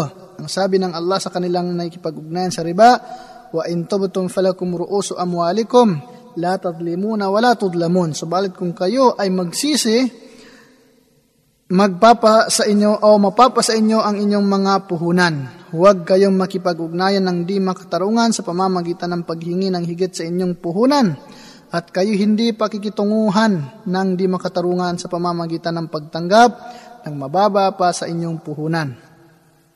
Ito ay isang ganap na makatarungang halimbawa. Kinakailangang kasuklaman ng mga mananampalataya ang malaking kasalanan ito at damahin ang kasamaan nito kahit na ilagay niya ang kanyang salapi sa nagpapatubong bangko dahil wala na siyang ibang paraan at nangangamba na ang kanyang salapi ay mawala o di, kay, di kaya'y na, na, nakawin. Kailangan damahin niya na siya ay pinipilit ng pangangailangan upang gawin ito. Katulad ng isang kumakain ng laman ng patay na hayop o higit pa. Sa ganitong pagkakataon, kailangan niyang hilingin ang kapatawaran ng Allah at pilitin niyang humanap ng ibang paraan kung kaya niya hindi siya pinahihintulutang humingi ng tubo mula sa bangko. At kapag inilagak ito ng bangko para sa kanyang kapakanan, kailangang alisin niya ito sa anumang paraang ipinapahintulot.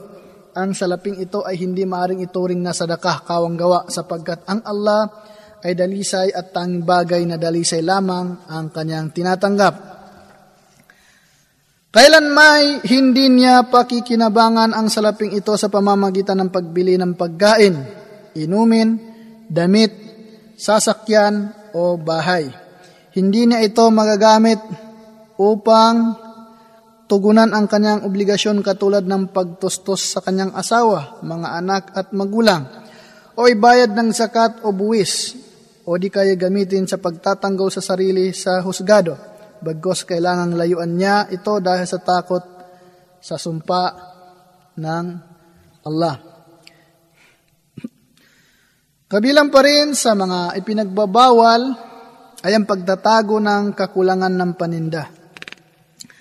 Minsan, o oh, minsan, uh, napa, napadaan ng propeta sallallahu alaihi wasallam sa may nakatumpok na pagkaing ipinagbibili. Ibinaon niya ang kanyang kamay dito at bigla na lang siyang nakaramdam ng basa. Kaya siya ay nagtanong, ano ito o may-ari ng paninda? Siya ay sumagot, naulanan po o sugo ng Allah. Ang propeta ay nagsabi, bakit hindi mo ito ipaibabaw upang makita ito ng tao? Sinumang nandaya sa tao ay hindi nabibilang sa amin. Man gasya na, falay sa minna. Sa panahon ngayon, marami sa mga mga ngalakal ang hindi natatakot sa Allah. Pilit nilang itinatago ang kakulangan o sira ng kanilang mga paninda. sa pamamagitan ng paglalagay ng balot dito. Inilalagay ang sirang paninda sa pinakailalim ng kahon. Ginagamitan ng kimikal at kauri nito upang maging kaaya-aya ang kanilang paninda sa paningin ng mga mamimili. Hinggil naman sa sasakyan, itinatago nila hanggat maari ang ingay ng makina na nagpapahiwatig ng pagkasira. Kaya naman kapag dinala na ng nakabili ang produkto sa kanilang tahanan, magsisimula na itong masira. Ang ilan naman sa mga nagtitinda ay pinapalitan ang petsa kung kailan nawawalan ng bisa o mawawalan ng bisa ang produkto. Ginagawa rin ang lahat ng paraan upang mabigyang laya ang mamimili na suriing mabuti ang produkto o subukin man lang. Karamihan sa mga nagbibenta ng mga sasakyan o ibang uri ng kagamitan ay hindi itinuturo o sinasabi ang depekto ng produkto. Ang lahat ng ito ay haram. Dahil ang propeta ay nagsabi, ang Muslim ay kapatid ng kapwa Muslim. Hindi ipinahihintulot sa isang Muslim ang pagbentahan ang kanyang kapatid ng anumang bagay na may sira o kakulangan na hindi ipinababatid sa kanya. Okay? So, kailangan sabihin mo sa pinagbebentahan mo na kung anong merong uh, problema yung bagay na ibinibenta mo para malaman niya at para magkaroon siya ng uh, pagpipili. ang ilan sa mga mga ngalakal ay nag-aakalang matapos o natapos na ang kanilang responsibilidad. Kapag nasabi na nila sa mga mamimili sa subastahan ang ganito, ako ay nagbibenta ng santambak na bakal isang tambak na bakal. Ang pagbebentang ito ay walang biyaya, katulad ng sinabi ng propeta, ang dalawang pangkat na nasasangkot sa bilihan ay may laya na tapusin ito. Ang bilihan ay hindi pa tapos. Okay? Tapusin ito o hindi pa tapos. Hanggang sila ay maghiwalay. Kapag ang dalawang panig ay tapat at makatotohanan hinggil sa anumang sira o kakulangan, ang pagpapalitan ng kalakal ay pagpapalain. Subalit kung sila ay nagsisinungaling at itinatago, ang anumang sira, ang biyaya ng bilihan ay mawawala. Mawawala ang baraka. Kabilang pa rin sa mga ipinagbabawal ay ang pagkukunwaring pagtataas ng halaga. Ito ay tungkol sa kaugaliang pagkukunwaring pagtataas ng presyo o halaga ng walang layuning bumili upang madaya lamang ang iba. Ito ang nagtutulak sa ibang namimili, namimili na dagdagan ang alok sa presyo ng kanilang binibili. ang propeta ay nagsabi, huwag magkunwaring magtaas ng halaga. Walang alinlangan, ito ay isang uri ng pandaraya. At ang propeta ay muling nagsabi, ang pandaraya at panlilin lang ay magwawakas sa impyerno. Maraming mga ngalaka sa subastahan at sa bilihan ng mga sasakyan ang kumikita ng marumi at haram. Dahil sa maraming ipinagbabawal na bagay na kanilang ginagawa. Katulad halimbawa ng sabuatang pagtataas ng halaga upang dayain ang mga namimili. O di kaya ibinababa ang halaga ng isa sa kanilang mga paninda. Ang iba na may nagkukunuring mamimili at itataas ang alok sa subastahan upang malinlang at mandaya sa iba. Kabilang pa rin sa mga pinagbabawal na hindi pinahahalagahan ng karamihan o karamihan mga Muslim, karamihan mga tao, ay ang pangangalakal pagkatapos ng adhan ng Salatul Jumu'ah sa araw ng biyernes. Sabi ng Allah, Ya ayuhalladina amanu إذا نودي للصلاة من يوم الجمعة فاسعوا إلى ذكر الله وذروا البيع ذلكم خير لكم إن كنتم تعلمون O kayong mananampalataya kung ang adan hudyat ng pagdarasa sa araw ng biyernes, Jum'a ay itinatawag na magmadali sa pag-alala sa Allah at lisanin ang mga gawaing kalakalan at iba pang bagay. Yan ay higit na nakabubuti o nakabubuti sa inyo kung ito ay inyo lamang nababatid. Ang ilan sa mga tao ay patuloy na nangangalakal, nagbibenta o namimili sa kanilang o ng kanilang mga paninda doon mismo sa harap ng masjid. Kahit na ito ay nasa pangalawang pagtawag o ikama na para sa pagdarasal. Yung mga namimili sa kanila ay kabahagi din sa kanilang kasalanan. Kahit na isang siwak o tulad ng sipilyo, lamang ang kanilang binili. Batay sa mapa, mapananaligang pananaw, ang bilihang ito ay walang kabuluhan. Ilan sa mga may-ari ng kainan, mga panaderya, bakery, at pagawaan ay pinipilit nila ang kanilang mga manggagawa na magtrabaho sa oras ng dasal ng Jumu'ah. Bagaman ito ay maaring magdagdag ng kanilang kikitain, sa katunayan sila ay talunan pa rin. Ang manggagawa ay kinakailangang gumanap ng tungkulin alinsunod sa turo ng propeta Muhammad sallallahu alaihi wasallam. Walang pagsunod sa nilikha kung ito ay sumasalungat sa taga-paglikha. Kabilang sa pinagbabawal sa ating pananampalatayang Islam ay ang pagsusugal. Sinabi ng Allah subhanahu wa ta'ala, يا أيها الذين آمنوا إنما الخمر والميسر والأنصاب والأزلام رجس من عمل الشيطان فاجتنبوه لعلكم تفلحون o kayong mga mananampalataya, ang lahat ng khamr, lahat ng uri ng inuming nakalalasing, at ang sugal, at ang mga altar na yari sa batong inialay sa mga santo at iba pa, at ang panghuhula upang hanapin ang kapalaran o pagpapasya, ay mga gawaing kasuklam-suklam mula sa satanas, mula kay syaitan. Kaya mahigpit na iwasan ang lahat ng ito upang kayo ay magsipagtagumpay ang pagsusugal ay talamak na noon pang panahon ng kamangmangan. Isa sa pinakatanyag na uri ng sugal ay ang pagbili ng kamelyo ng sampung tao.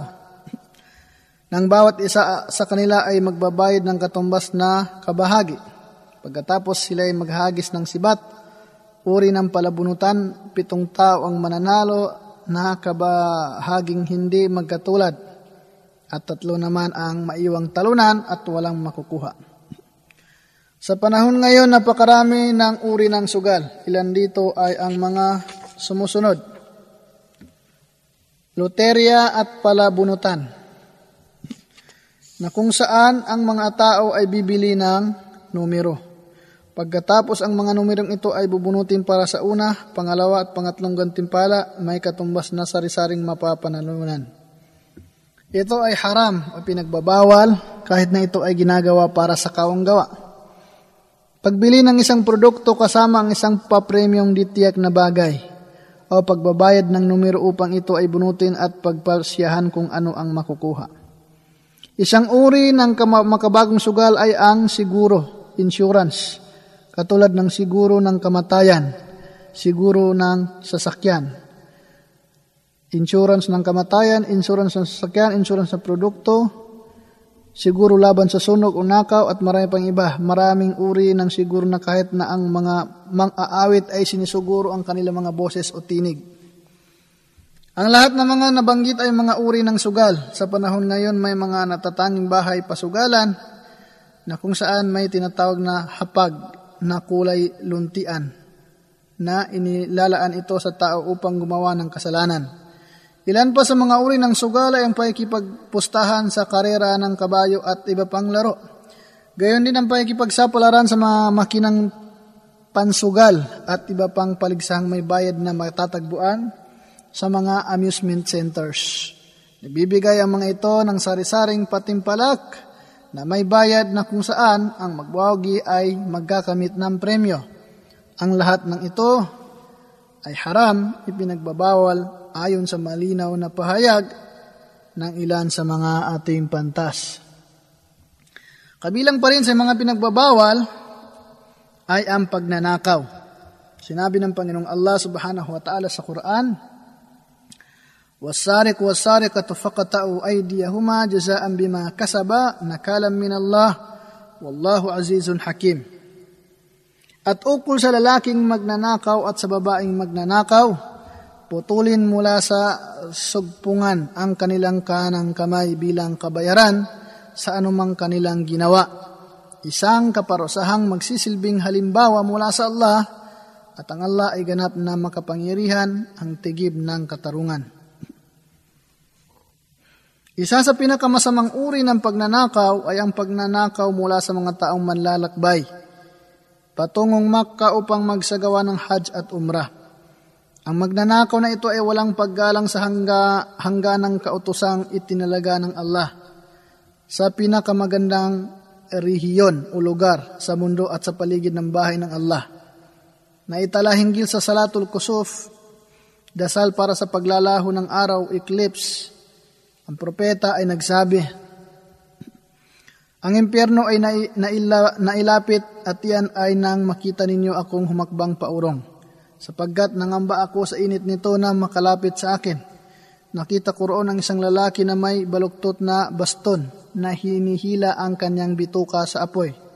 Nagnanakaw siya mula sa mga manlalakbay sa Hajj sa pamamagitan ng kanyang baluktot na baston. Kapag siya ay kanilang namataan, siya ay nagsasabi, ito'y nasagi lamang ng aking baston. At kapag sila ay hindi nakamasid sa kanya, kinukuha niya ang anumang bagay na kanyang ninanakaw. Isa pang masamang uri ng pagnanakaw ay ang pagnanakaw mula sa kaban ng taong bayan. Nangyari ito sa ating bansa. Ilan sa mga gumagawa nito ay nagsasabi, ginagawa lang namin ang ginagawa ng iba. Hindi nila napagtanto na ang kanilang mga ginagawa ay tahasang pagnanakaw mula sa lahat ng mga Muslim. Sapagkat ang kaban ng bayan ay pag-aari ng lahat ng Muslim. Ito ay pinag-usapan natin dito ay kung sa bansang Muslim. Pero hindi ibig sabihin na pwede ka magnakaw sa hindi bansang Muslim.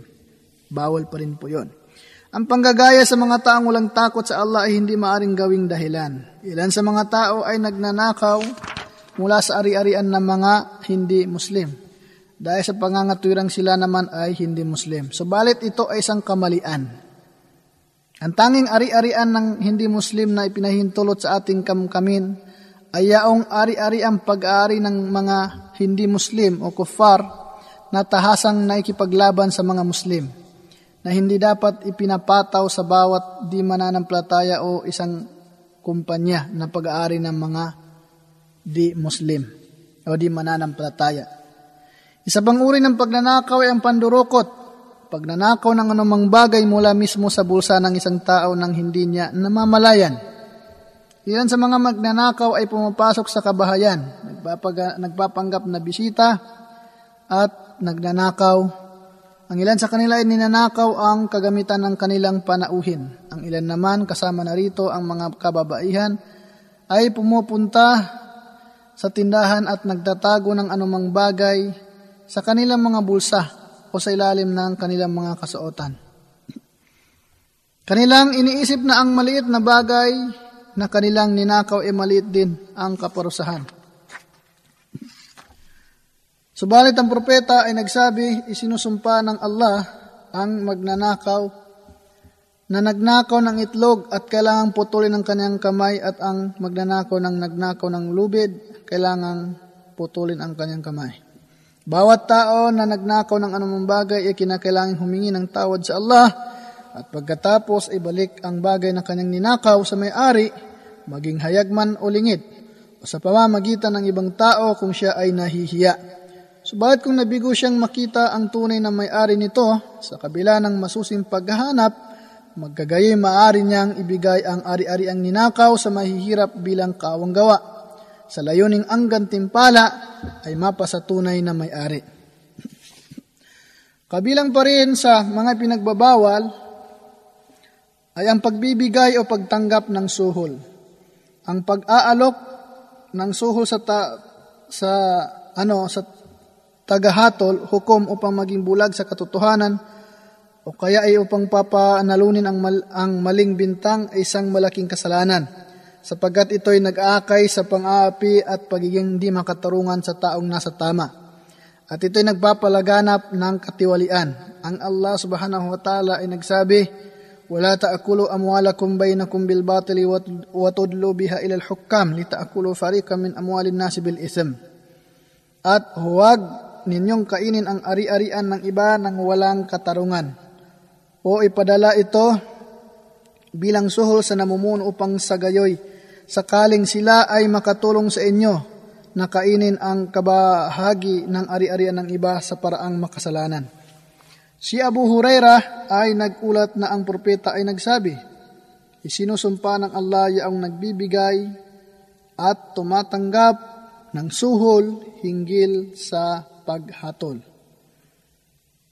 Gayunman, ang pagbabayad upang makamit ng isa ang katarungan o maiwasan ang kawalan ng katarungan, na wala ng iba pang paraan maliban lamang dito ay hindi kabilang sa babalang ito.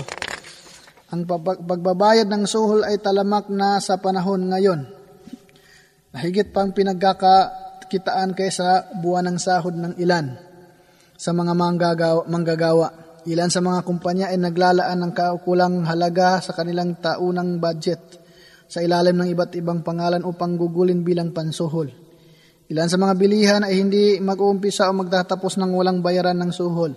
Ang malaking pinsalan nito ay nalalagay sa mga mahihirap. At marami sa mga manananggol ang nasisira dahil sa suhol. Ang panunuhol ay isang katiwaliang gawain ng manggagawa laban sa kanyang pinaglilingkuran. At magkakamit lamang ang isa ng magandang serbisyo kung siya ay magbabayad ng suhol. Sa isang tumangging magbayad ng suhol ay magiging mabagal ang serbisyong ibibigay sa kanya. Samantala yung mga handang magbayad ng suhol ay kaagad na inaasikaso kahit na sila ay huling dumating kaysa sa iba. Napakalungkot po aking mga kapatid. Dahil sa panunuhol, malaking halaga ng salapi ang dapat sanay napupunta sa may-ari ng kumpanya, bagkos ito ay napupunta sa busa ng mga manggagawa. At sa mga taong inaatasang mamili para sa kumpanya, kaya naman hindi katakataka ang propeta ay nanalangin sa Allah na alisin o alisan yaong lahat ng nasasangkot ng panunuhol ng kanyang habag. Si Abdullah ibn Amr ay nagsabi, ang sugo ng Allah ay nagsabi, ang sumpa ng Allah ay mapasa taong nagbibigay ng suhol at sa tumatanggap nito. Iniulat ni Ibn Majah, tingnan sa o tingnan din sa, sa Sahih Al-Jami.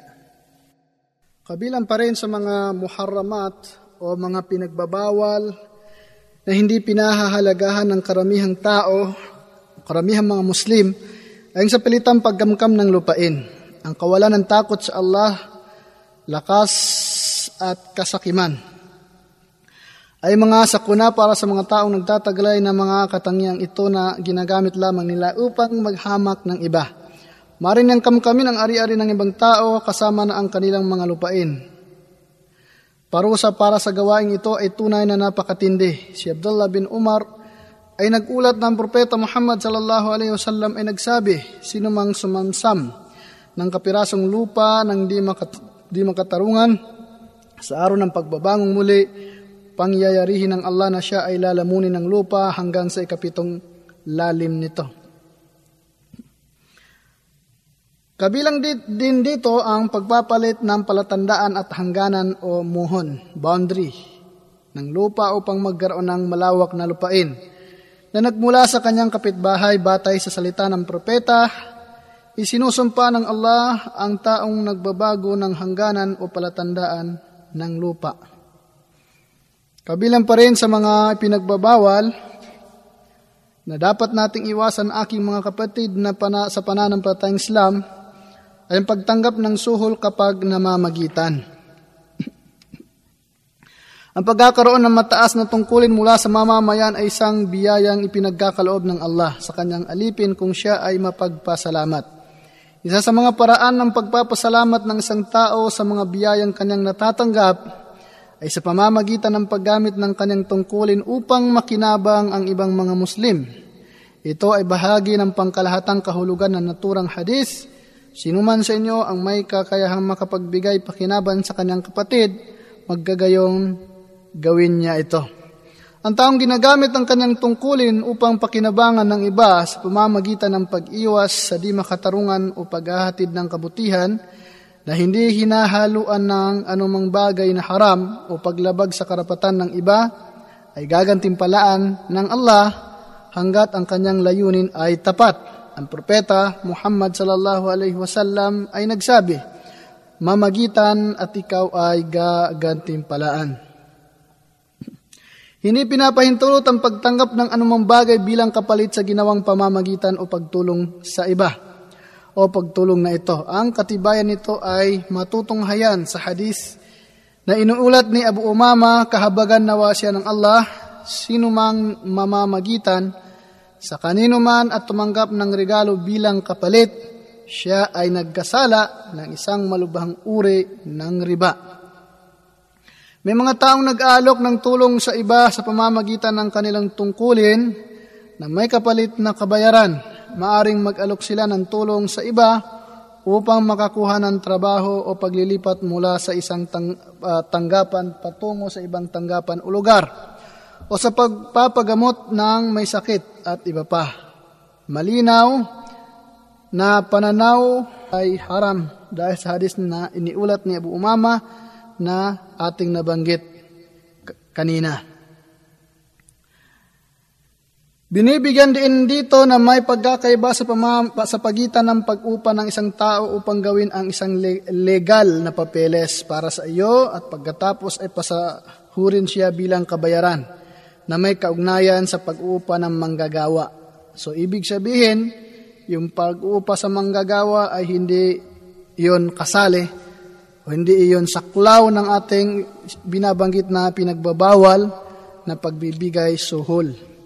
Sa kabilang banda, ang paggamit ng tungkulin ng isang tao upang mamagitan sa inyo o sa iyo, kapalit ng salapi, ito ay haram. Kabilang pa rin sa mga pinagbabawal ay di pagbabayad ng sahod. Maraming mga Muslim na gumagawa nito. Ipinag-utos ng propeta ang mabilisang pagbayad ng sahod sa sinumang inupahang tao sa kanilang serbisyo. Kanyang sinabi, ibigay ang sahod ng inupahang tao bago matuyo ang kanyang pawis.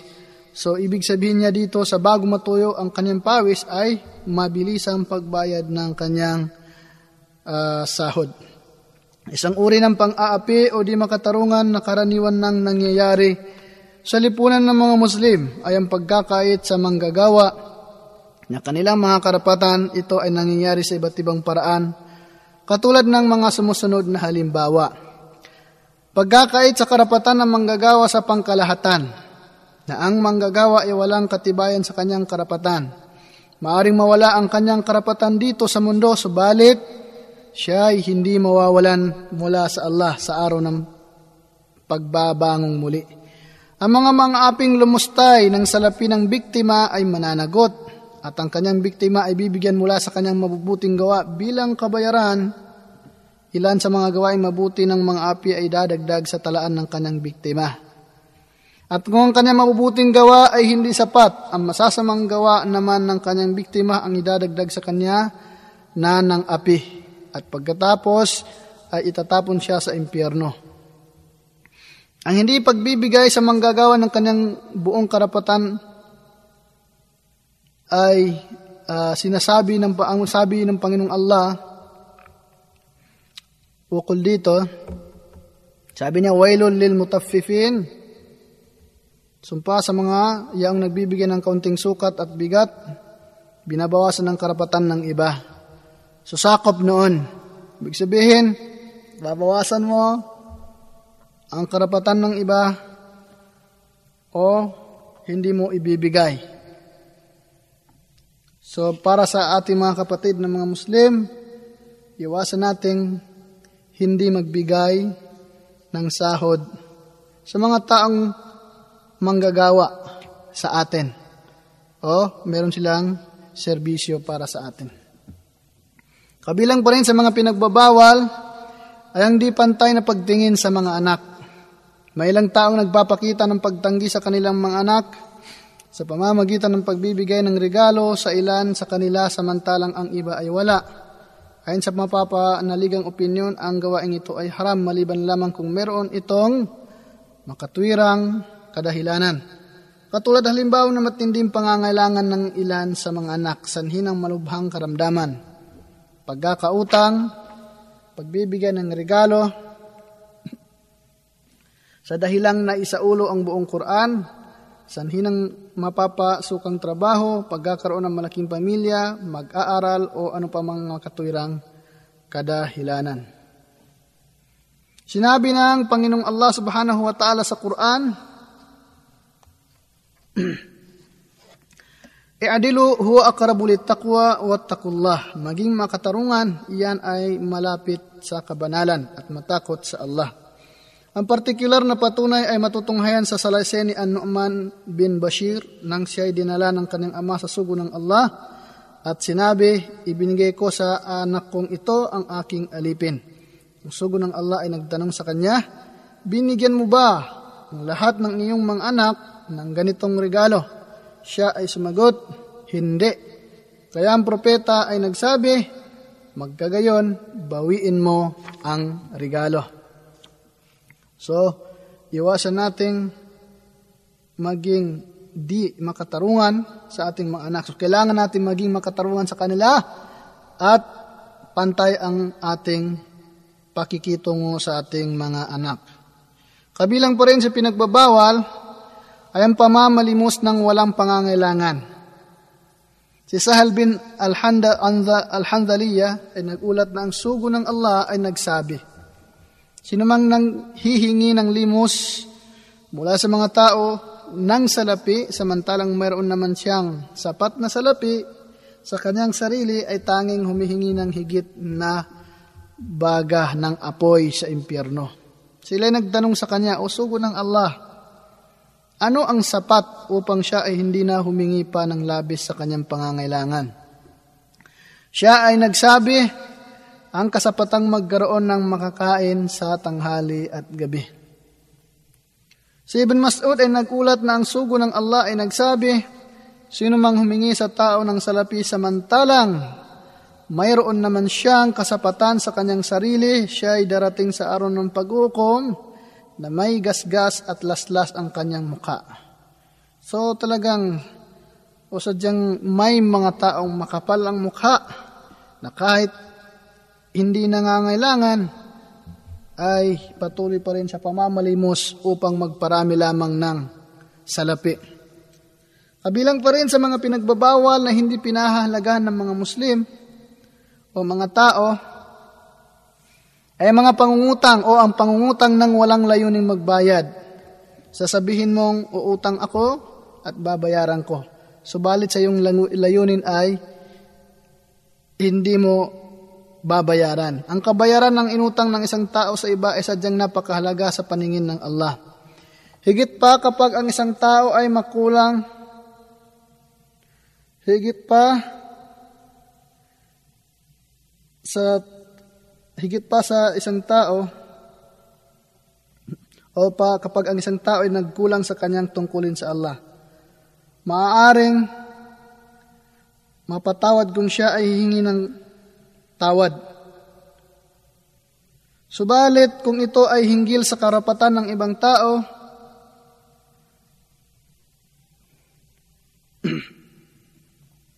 kinakailangan pagbayaran niya ito bago dumating ang araw ng dinar at dirham ay mawalan ng halaga. Ibig sabihin, sa araw ng paghukom. At tanging ang ang kabutihan at kasamaan na lamang ang susukatin. Sinabi ng Panginoong Allah, Inna Allah ya'murukum an tu'addul amanati ila ahliha. Katotohanan ang Allah ay nagutos na inyong ibabalik ang ipinagkatiwala sa mga kinaukulan. Isa sa talamak na suliranin sa ating lipunan ay ang di pangkaraniwang pamamaraan ng pangungutang. Ilan sa mga tao ay nangungutang hindi dahil sa mahigpit na pangangailangan. Bagos na lamang nilang maging malawak ang kanilang mga kalakal o di kay ginagawa ng iba ito upang makabili ng bagong sasakyan o mamahaling kagamitan sa bahay o pansamantalang karangian ng buhay na ito. Madalas ang mga taong ito ay hinahayang isadlak ang kanilang mga sarili sa hindi malinaw na pahulugang paraan ng pagbabayad na ito'y walang katiyakan o maaaring ito ay haram. Kabilang pa rin sa mga pinagbabawal na hindi pinapahalaga ng ibang tao ay ang paglustay sa haram na ari-arian. ang taong walang takot sa Allah ay hindi inaalintana kung ang ano kung sa anong paraan niya kinikita ang kanyang salapi o sa anong paraan niya ito ginugugol. Ang tanging niyang inaalala ay kung papaano dumami ang kanyang ipon sa bangko. Kahit na ito kinita sa pamamaraang ipinagbabawal o pamamaraang bawal o sa pilitang naka, nakamit sa pamamaraang pagnakaw, suhol, pangingikil, pagbibenta ng haram na bagay. Riba, patubuan, o paglustay sa ari-arian ng ulila, kinikita mula sa bawal, na gawain katulad ng panghuhula, imoralidad o awit, pagnanakaw mula sa kaban ng Muslim, o ari-ariang pag-aari ng bayan, pagkuha sa salapi ng mga tao sa pamamagitan ng pamimilit, o sa taktikang pagtataas ng presyo o halaga, pamamalimos kahit na hindi nangangailangan at iba pa at pagkatapos ay bibili ng pagkain, damit at sasakyan mula sa haram na salaping ito. Magpapatayo ng gusali o mangungupahan ng bahay at pupunuin niya ang kanyang tiyan ng haram na pagkain. Ang propeta ay nagsabi, anumang laman na nabubuhay mula sa nakaw na yaman ay higit na karapat dapat malapatan ng apoy sa impyerno. Kabilang pa rin sa pinagbabawal ay ang pag-inom ng khamar o nakalalasing na inumin. Sinabi ng Panginoong Allah, Ya ayyuhalladhina amanu innamal khamru wal maisiru wal ansabu wal, wal azlamu rijsum min amali syaitan fajtanibuhu la'allakum tuflihun. O kayong mananampalataya ang lahat ng khamar, inuming nakalalasing at ang sugal at ang as ansab at ang azlam panghuhula upang hanapin ang kapalaran o pagpapasya ay mga gawaing kasuklam-suklam mula kay Satanas. Kaya mahigpit na iwasan ang lahat ng ito upang kayo ay magsipagtagumpay. Ang pag-uutos upang iwasan ang mga bagay na ito ay isang matibay na babala na ang mga ito ay ipinagbawal. Sa naturang talata, ang alak, alkohol o nakakalasing na bagay, inumin ay inihahalin tulad sa al-ansab, ang ribulto, ang mga ribulto ng mga di mananampalataya. Kaya naman, sadyang walang katuwiran ng mga taong naikipagtalo at nagsasabing ang Quran ay hindi nagsasabi na ito ay pinagbawal, subalit nagsasabi sa atin na iwasan ito.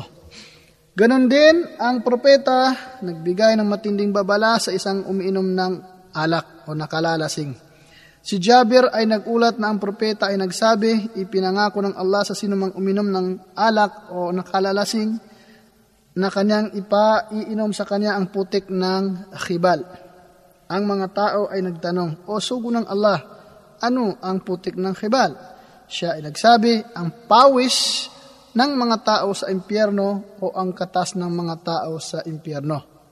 Si Ibn Abbas ay nagulat na ang propeta ay nagsabi, sino mang namatay na kinauugalian ang pag-inom ng khamar o alak, makakatagpo niya ang Allah na katulad siya ng isang sumasamba sa ribulto. Sa panahon ngayon, napakaraming uri ng khamar na may iba't ibang pangalan sa wikang Arabic at sa ibang wika, katulad ng beer, jia, alcohol, arak, vodka, champagne at marami pang iba. May isang uri ng taong lumitaw sa ating umma na inilarawan ng propeta. Ilan sa mga tao ng aking umma ay iniinom ng iinom ng khamar, bibigyan nila ito ng ibang pangalan. Kaya maari nila itong tawaging is, spirits sa halip na khamar bilang pagtatangkang baliktarin ang katotohanan at manlinlang. So gagamitin nila yung uh, pangalan ng uh, mga bagay na hindi nakakalasing, yun ay tatawag nila sa alak upang sabihin na tao na ito ay hindi haram. Halimbawa, champagne, kasi may mga inumin o champagne na hindi nakakalasing. So, tatawagin ni, nila yon yun ay tatawag nila upang sa ganun ay masabi na ito ay hindi haram. So, kahit ano ang itawag mo dyan, kung ito ay nakalalasing, ha? Kung ito ay alak, kahit anong itawag mo dyan, bawal pa rin. Kabilang sa mga pinagbabawal ay ang paggamit ng mga kagamitang yari sa ginto at pilak. Sa panahon ngayon, mahirap sa anumang nagbibenta ng magagandang kagamitan, pambahay ang malaya sa mga sisidlang, yari sa ginto at pilak. O kahit na ang mga ito'y nababalutan ng ganitong metal. Ang mga ito ay makikita rin sa mga tahanan ng mayayamang tao at sa mga hotel. Nagiging mamamahaling regalo at ibinibigay ng mga tao sa bawat isa sa natatanging okasyon. Maaring wala sa pamamahay ng ilan sa mga tao, subalit ginagamit nila ang mga ito sa pamamahay ng iba kapag sila ay inaanyayahan sa isang salo-salo. Ang lahat ng ito ay gawaing pinagbabawal sa Islam ang propeta ay nagbigay ng matinding babala hinggil sa paggamit ng naturang sisidlan. Si Ummu Salama ay nagulat na ang propeta sallallahu alaihi wasallam ay nagsabi, ang isang kumakain o umiinom mula sa sisidlang iyari sa ginto o pilak ay tanging nagpapa, la, magpapaalog lamang ng apoy ng impyerno sa kanyang tiyan. Ang batas na ito ay tumutukoy sa lahat ng uri ng sisidlan o lalagyan na yari sa ginto o pilak, katulad ng pinggan, tenedor, kutsara, kutsilyo, tray na pinaglalagyan ng pagkaing iniaalok sa mga panauhin, kahon ng matatamis na ibinibigay sa panauhin pangkasal at iba pa. Ilan sa mga tao ay maaring magsasabi, hindi namin ginagamit ang mga ito Inilalagay lamang namin ang mga ito bilang dekorasyon o palamuti. Ito ay hindi rin pinahihintulutan upang maiwasan ang anumang posibilidad na magamit ang mga ito. Kabilang pa rin sa mga pinagbabawal ng Allah ay ang di makatotohanang pagsaksi. Sinabi ng Allah subhanahu wa ta'ala, فاجتنبوا الرجس من الأوثان واجتنبوا قول الزور حنفاء لله غير مشركين به Kaya't umiwas sa kasuklam-suklam na pagsamba sa mga ribulto at umiwas sa pagbibigay ng maling pahayag. Sumasamba lamang sa nag-iisang Allah, huwag magbigay ng katambal sa pagsamba sa Kanya.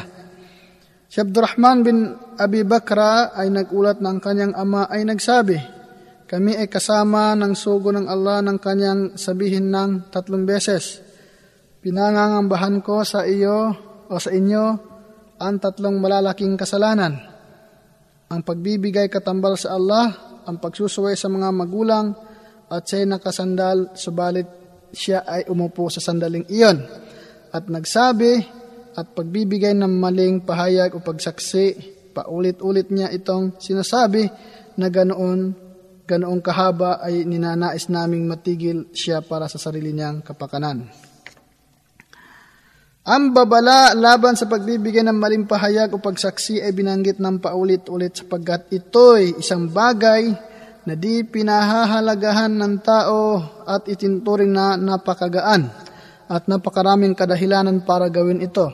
Katulad lamang ng puot, puot at inggit. Ang ibinubungang katiwalian nito ay sadyang napakalaki. Sinabi ng Panginoong Allah sa Quran, na ito ay uh, nabanggit sa surat Yusuf, وَمَا شَهِدْنَا إِلَّا بِمَا alimna at hindi kami sumasaksi maliban sa kung ano ang aming nalalaman. So ito ang katangian ng mga mananampalataya. Hindi tayo sasaksi maliban sa mga bagay ng ating nalalaman. Kabilang pa rin sa pinagbabawal sa ating pananampalataya na dapat iwasan kung saan hindi pinahahalagahan ng ibang tao ay ang musika Si Ibn Mas'ud ay sumumpa sa Allah ng aya ng uh, talata sa Quran. Sinabi ng Panginoong Allah, O minan nasi may yashtari lahu al hadisi liyudilla an sabilillah. At sa sangkatauhan ay may bumibili ng walang saysay na salita upang iligaw ang tao sa landas ng Allah. So si Ibn Mas'ud ay nagsalita hinggil sa kanta o hinggil sa kanta o awit si Abdullah bin Mas'ud ay ito ang tinutukoy ayon sa kanya sa talatang ito. Si Abu Amir at si Abu Malik al-As'ari ay nagulat na ang propeta ay nagsabi, Kabilang sa aking umma, pamayanan, ay yaong ginagawang pa pinahihintulutan ang alhirra, pangangalo niya o jina, telang seda, inuming nakalalasing at instrumentong pangmusika. Si Anas ay nagulat ng propeta ay nagsabi, sa pamayanang umma o pamayanang ito, may parusang lindol at pagulan ng bato at pagbabago ng anyo mula, mula tao tungo sa pagiging anyong, hay, anyong hayop. Yan ay kung ang mga tao ay iinom ng inumin na kalalasing, makikinig sa mga aawit na babae at tugtog ng instrumentong pangmusika. Ang propeta ay nagbabawal ng isang uri ng tambol at inilarawan ang plauta bilang boses o tinig ng isang masamang taong nasisiraan ng bait. Ang mga naunang scholar katulad ni Imam Ahmad na may kahabagan siya ng Allah ay nagsabi na ang instrumentong pangmusika katulad ng lot, lote, tanbor, isang mahaba ang liig na instrumentong di cuerdas, plautang red, rabab, radab, instrumentong di cuerdas tulad ng violin at simbal ay pawang haram. Walang pag-aalinlangan ang mga makabang instrumentong katulad ng violin, instrumentong di cuerdas katulad ng sitar, organ, piano, gitara at iba pa.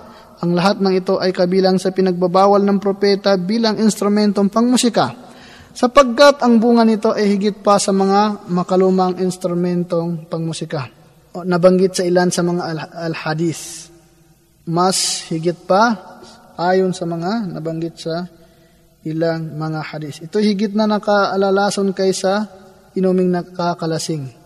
At nabanggit ng ilan sa mga scholar katulad ni Ibn al-Qayyim, walang pag-alinlangan ang pagbabawal at kasalanang napapaloob dito ay higit pa kapag ang musika ay nasasabayan ng kanta at boses ng babaeng mang-aawit at ito'y mas higit na napapasama kung ang titik ay tumutukoy sa pag-ibig at naglalarawan ng panlabas na kagandahan.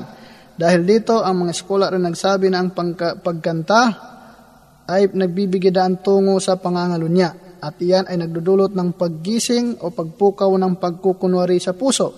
Sa madaling salita, ang musika at awitin ay bumubuo ng isa sa napakalaking tukso sa ating panahon.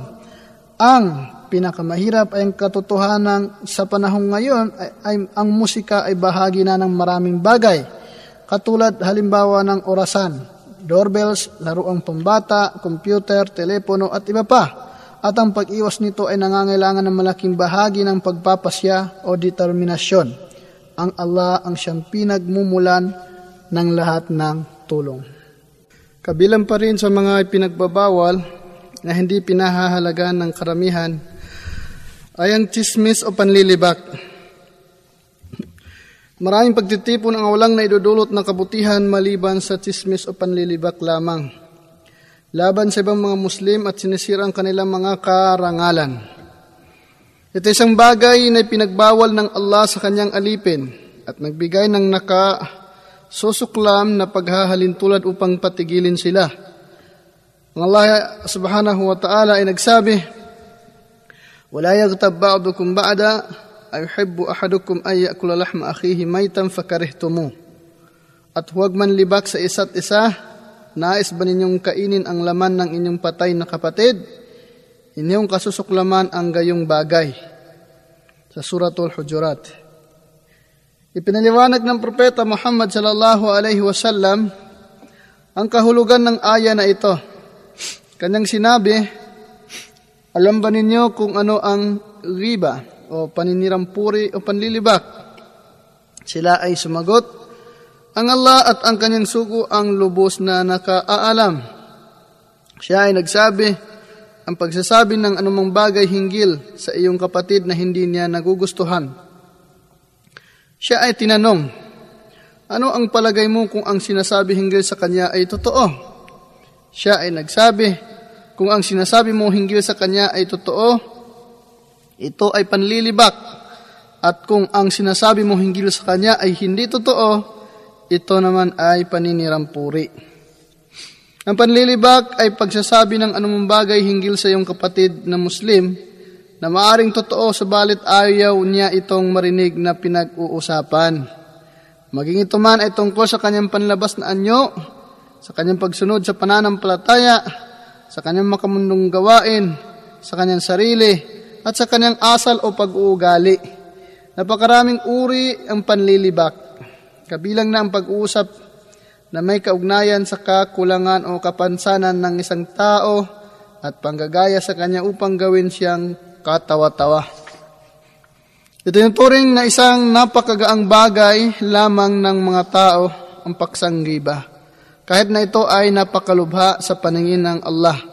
Sino man ang nakasama sa isang pagtitipon na nagaganap ang paninirampuri, panlilibak at alingaskas, kinakailangang pigilin niya ang kasamang ito at ipagtatanggol ang nililibak niyang kapatid.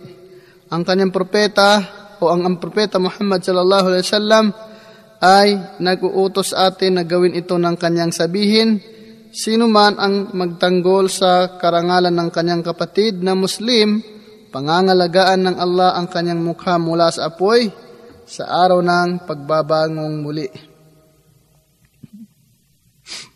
Kabilang pa rin sa mga binagbabawal ay ang pagmamatsyag sa pamamahay ng iba. Sinabi ng Panginoong Allah subhanahu wa ta'ala sa Quran, Ya ayyuhalladina amanu la tadkhulu buyutan ghayra buyutikum hatta tasta'nisu wa tusallimu ala ahliha.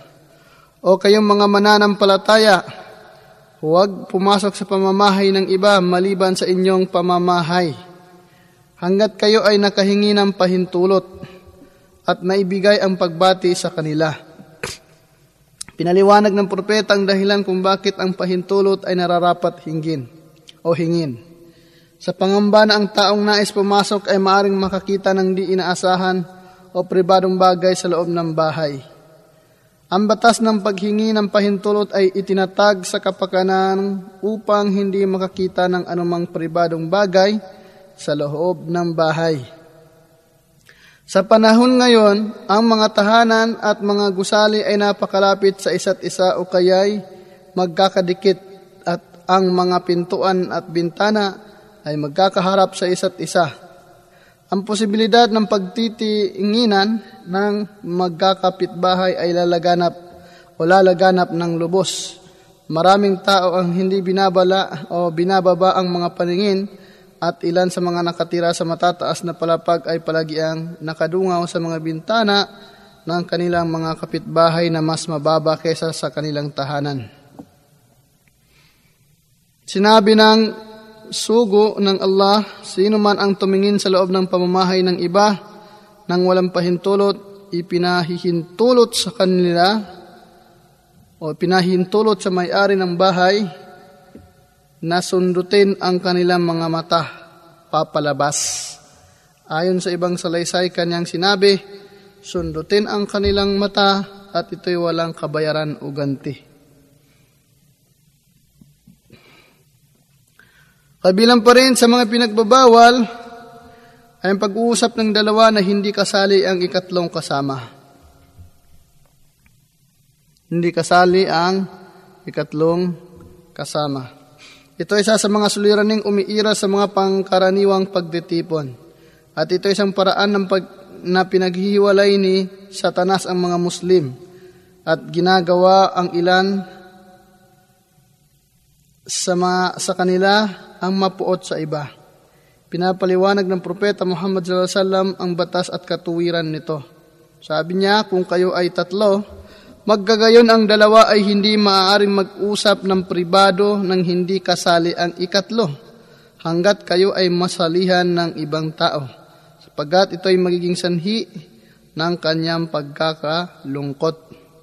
Katulad din ito ng tatlong taong nag-uusap na hindi kasali ang pang-apat at marami pa at ang dalawang taong nag-uusap ng salitang hindi naiintindihan ng pangatlo. Sapagkat ito'y walang pag-alinlang isang uri ng paghahamak o panghahamak sa pangatlo at nagbibigay ng palagay na siya ay sinasadya nilang saktan at iba pa. Kabilang pa rin sa mga pinagbabawal ng Panginoong Allah at pinagbabawal ng ating pananampalataya ay ang tinatawag sa wikang Arabic na isbal. Isa sa mga bagay na itinuturing na walang kabuluhan ng o ka, walang kabuluhan, tinuturing na walang kabuluhan ng mga tao, tinuturing nilang walang kabuluhan, ay kahit na ito ay maluhba sa paningin ng Allah ay ang isbal. Ang pagsusuot ng damit, pantalon at iba pa ng lampas, bukong-bukong. Lampas sa bukong-bukong. Ilan sa mga tao ay hinahayaan ang kanilang damit na nakalaylay sa sahig, samantalang ang iba naman ay hinihila sa likod. Si Abu Zar ay nagulat na ang propeta sallallahu alaihi wasallam ay nagsabi, May tatlong taong hindi kakausapin ng Allah sa araw ng pagbabangong muli o tingnan man lang o purihin. Ang isang pagsusuot o ang isang nagsusuot ng kanyang pang-ibabang kasuotan ng lampas sa ibaba ng kanyang bukong-bukong. Ang isang ipinaalala sa iba, ang kanyang naibigay o naitulong. At ang isang nagbebenta ng kanyang produkto sa pamamagitan ng pagsisinungaling at maling pagpapahayag. Ang isang nagsasabi ng hindi ko isinusuot ang aking damit ng lampas sa ilalim ng aking bukong-bukong dahil sa pagmamalaki, sa katunayan kanyang pinupuri ang sarili sa pamamaraang hindi katanggap-tanggap. Ang babala hinggil sa isbal ay pinara, pinararating sa lahat. Maging ito man ay ginagawa nila dahil sa pagmamaliki o hindi. Ayon sa propeta na nagsabi, anumang bagay ng kasuotang pang ilalim na lampas sa ilalim ng bukong-bukong ay sa impyerno. Ang isang tao na ang kanyang isbal ay sanhi ng kanyang pagmamalaki ay higit na may matinding parusa kaysa isang walang gayong layunin. Ayon sa salita ng propeta sallallahu alaihi wasallam, sino mang kinakaladkad ang kanyang damit sanhi ng pagmamalaki, ang Allah ay hindi man lang titingin sa kanya sa araw ng pagbabangong muli. Ito ay dahil sa kanyang pinagsama ang dalawang kasalanan sa iisang gawain. Ang pagsusot ng damit ng lampas sa ilalim ng bukong-bukong, ito ay haram Ayon sa nakasaad sa hadith na iniulat ni Ibn Umar, ang isbal ay maaring gawin sa pangilalim na kasuotan, damit o, pa, o pang itaas na damit, o turban, sino mang kinakalagad ang anumang bahagi ng kasuotan, sa sahig sanhi ng pagmamalaki, ang Allah ay hindi titingin sa kanya sa araw ng pagbabangong muli. Ang mga kababaihan ay pinahihintulutang pahabain ang kanilang kasuotang pangilalim ng isa o dalawang dangkal upang matakpan ang mga paa o, paghahan, o paghahanda laban sa anumbang bagay na mapapawi ng hangin at iba pa. Hindi ipinahihintulot gawin ang higit pa dyan, na katulad ng ginagawa ng ilan sa mga damit pangkasal na may pagkahaba-habang buntot na kila, kinakaladkad sa likod ng ikinakasal. Kabilang pa rin sa mga ipinagbabawal na hindi pinahahalagahan ng karamihan ay ang pagsuot ng lalaki ng ginto. Si Abu Musa al-Ash'ari ay nagulat na ang propeta sallallahu alaihi wasallam ay nagsabi, ang seda at ginto ay ipinahihintulot lamang sa mga kababaihan ng aking ummah. Subalit, ipinagbabawal sa mga kalalakihan. Sa panahon ngayon, ang mga pamilihan ng ginto ay puno ng iba't ibang bagay na nakadesinyo para sa kalalakihan. Katulad ng rilo, putones, panulat, lalagyan ng susi, medalya na iba't ibang uri na o iba't ibang uri na yari sa ginto. Isa sa mga pangkaraniwang kasalanan na matatagpuan sa mga patimpalak ay mga regalong rilong gintong panlalaki. Si Ibn Abbas ay nagulat na nakita ng sugo ng Allah ang isang lalaking may suot na ginto, gintong singsing. Kinuha niya ito at itinapon sa isang tabi at nagsabi, Nais ba ng isa sa inyo ang kumuha ng nagbabagang apoy sa impyerno at hahawakan ito ng kanyang kamay?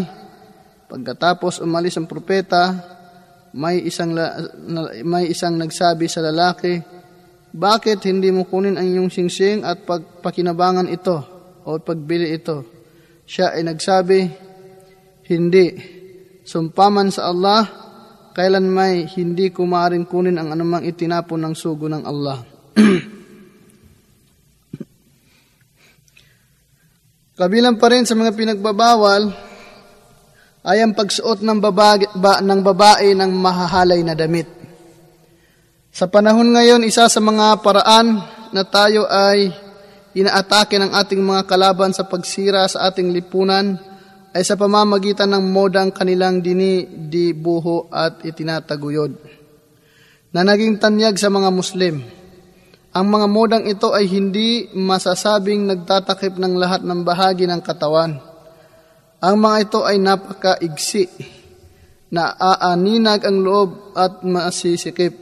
Karamihan dito ay hindi karapat dapat isuot kahit sa harapan ng ibang babae o sa mahram.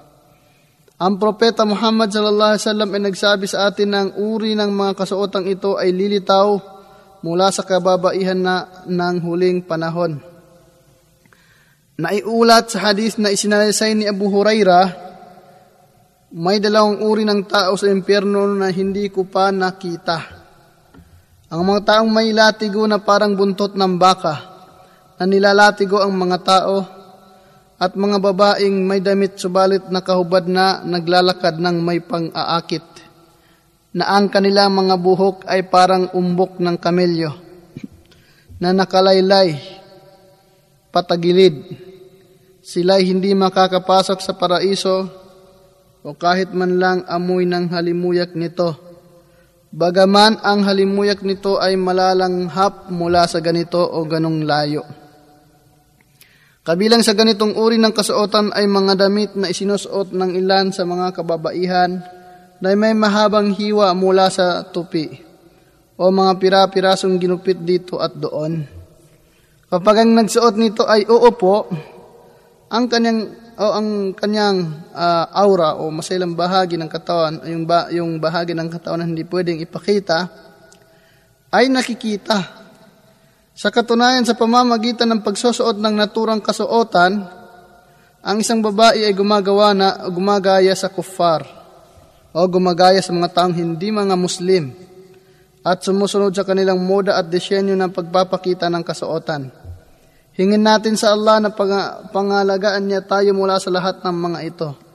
Isa pang malalang bagay uko sa pananamit ay ang masamang larawan na makikita sa ilan sa mga kasuotan, katulad ng larawan ng mga mang-aawit, bote ng alak, larawan ng hayop na pinagbabawal sa Islam, krus, larawan ng mga masasamang samahan o masasamang salita na hindi nababagay sa mga mararangal na tao na maaring naisulat sa mga salitang banyaga.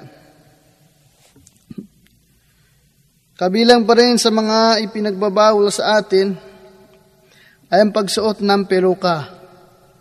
Si Asma bint Abi Bakar ay nagsabi, isang babae ang dumating sa propeta Muhammad sallallahu alaihi wasallam at nagsabi, O sugo ng Allah, may anak akong babae na malapit ng ikasal. Siya ay nagkalagnat at nawala halos ang kanyang buhok. Maaari ko ba siyang pagsuotin ng ditotoong buhok o yung tinatawag nilang peluka sa kanyang ulo? Siya ay nagsabi, Isinusumpa ng Allah ang sinumang nagsusuot ng ditotoong buhok at ang sinumang tumutu- o tumulong dito para gawin Si Jabir bin Abdullah ay nagsabi, ang propeta Muhammad sallallahu alaihi wasallam ay nagbigay ng matinding tagubilin na walang babaeng nararapat magdagdag ng anumang bagay sa kanyang ulo. Halimbawa nito, kabilang ang mga bagay na uso sa panahon ngayon ay katulad ng peluka at pag-uunat ng buhok at iba pang mga masasamang bagay na pinagkakaabalahan sa loob ng mga salon. Kabilang pa, rin, ka, ka, kabilang pa rito ay ang huwad na buhok o peluka na isinusuot ng mga walang moral na mga artistang kalalakihan at kababaihan. Kabilang pa rin sa pinagbabawal na hindi pinahahalagahan ng karamihan, yung paggaya sa ibang kasarian. Bahagi ng fitra ng isang tao, ang pangalagaan niya ang kanyang likas na kasarian na siyang pagkakalikha sa kanya ng Allah. Maging siya man ay lalaki o babae. Kung wala ito, ang pagiging marangal na buhay ng tao ay magiging imposible. Ang lalaki nang gagaya sa babae at ang babae na sa lalaki ay isang bagay na sumasalungat sa kabuang likas ng tao at nagbibigay daan tungo sa pagkabulok at laganap ng pagkalat ng di pagkakakilanlan. Sa batas ng Islam o Sharia, kapag ang isang tao ay sinumpa dahil nakagawa ng partikular na bagay, ito ay nangangahulugan na ang bagay na yaon ay haram o hindi uh, ipinapahintulot. Si Ibn Abbas ay nagkulat na ang sugo ng Allah ay nagsabi, Isinusumpa ng Allah ang lalaking itinutulad ang kanilang mga sarili sa babae, at ang babaeng itinutulad ang kanilang mga sarili sa lalaki. Ibig sabihin, yung mga lalaking gumagaya sa mga babae at mga babaeng gumagaya sa mga kalalakihan. Naiulat din ni Ibn Abbas ng sugo ng Allah ay nagsabi, Isinusumpa din ng Allah ang bakla at tomboy. Ang pagkakatulad ay maaring sa pamamagitan ng paggalaw, paglalakad at pananata, pananalita at iba pa. Ganoon din ang dalawang kasarian ay hindi ipinapahintulot ang paggaya ng bawat isa sa pananamit o sa pagsusuot ng anumang bagay na natatangi sa bawat kasarian. Kaya ang mga kalalakihan ay hindi pinahintulot ang magsuot ng kwintas, pulseras, hikaw, at iba pa na talamak sa mga hipis at kauri nito.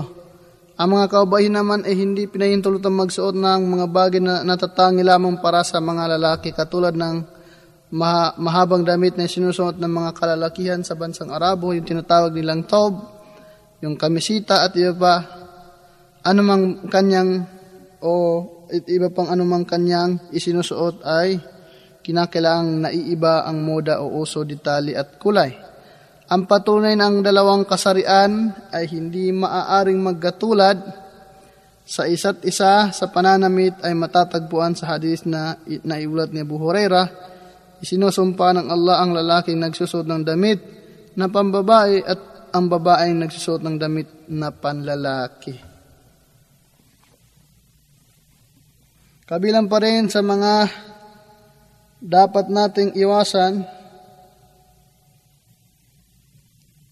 ay ang pagkukulay sa buhok ng kulay itim.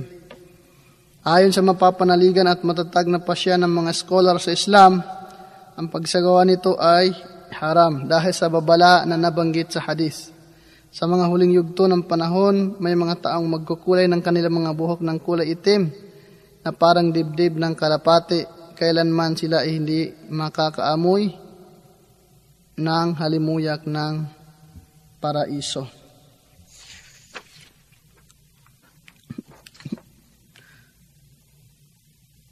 Ang gawain ito ay laganap sa mga taong may mga mapuputing buhok at kanila itong tinatakpan sa pamamagitan ng paglalagay ng kulay itim. Ito nagbibigay daan tungo sa marami pang kasamaan, katulad ng panlilinlang at pandaraya sa tao sa pamamagitan ng pagmamayabang ng hindi naman totoo. Bagaman totoo na ang propeta ay nagkulay din ng kanyang buhok, siya ay gumamit ng henna na nagbibigay ng kulay dilaw, pula o kayumanggi. Nang si Abu Kuhafa na ang buhok at balbas ay kasimputi na ng halaman na ang dahon at bulaklak ay napakaputi, ay dinala sa kanya sa dinala sa kanya o dinala sa propeta noong araw ng sakupin ang Makkah. Ang propeta ay nagsabi, baguhin ito ng anumang bagay subalit iwasan ang kulay itim. Hinggil dito ang tamang pananaw ay katulad din ng babae ang lalaki. Hindi rin sila pinahintulutang magkulay ng kanilang buhok ng kulay itim.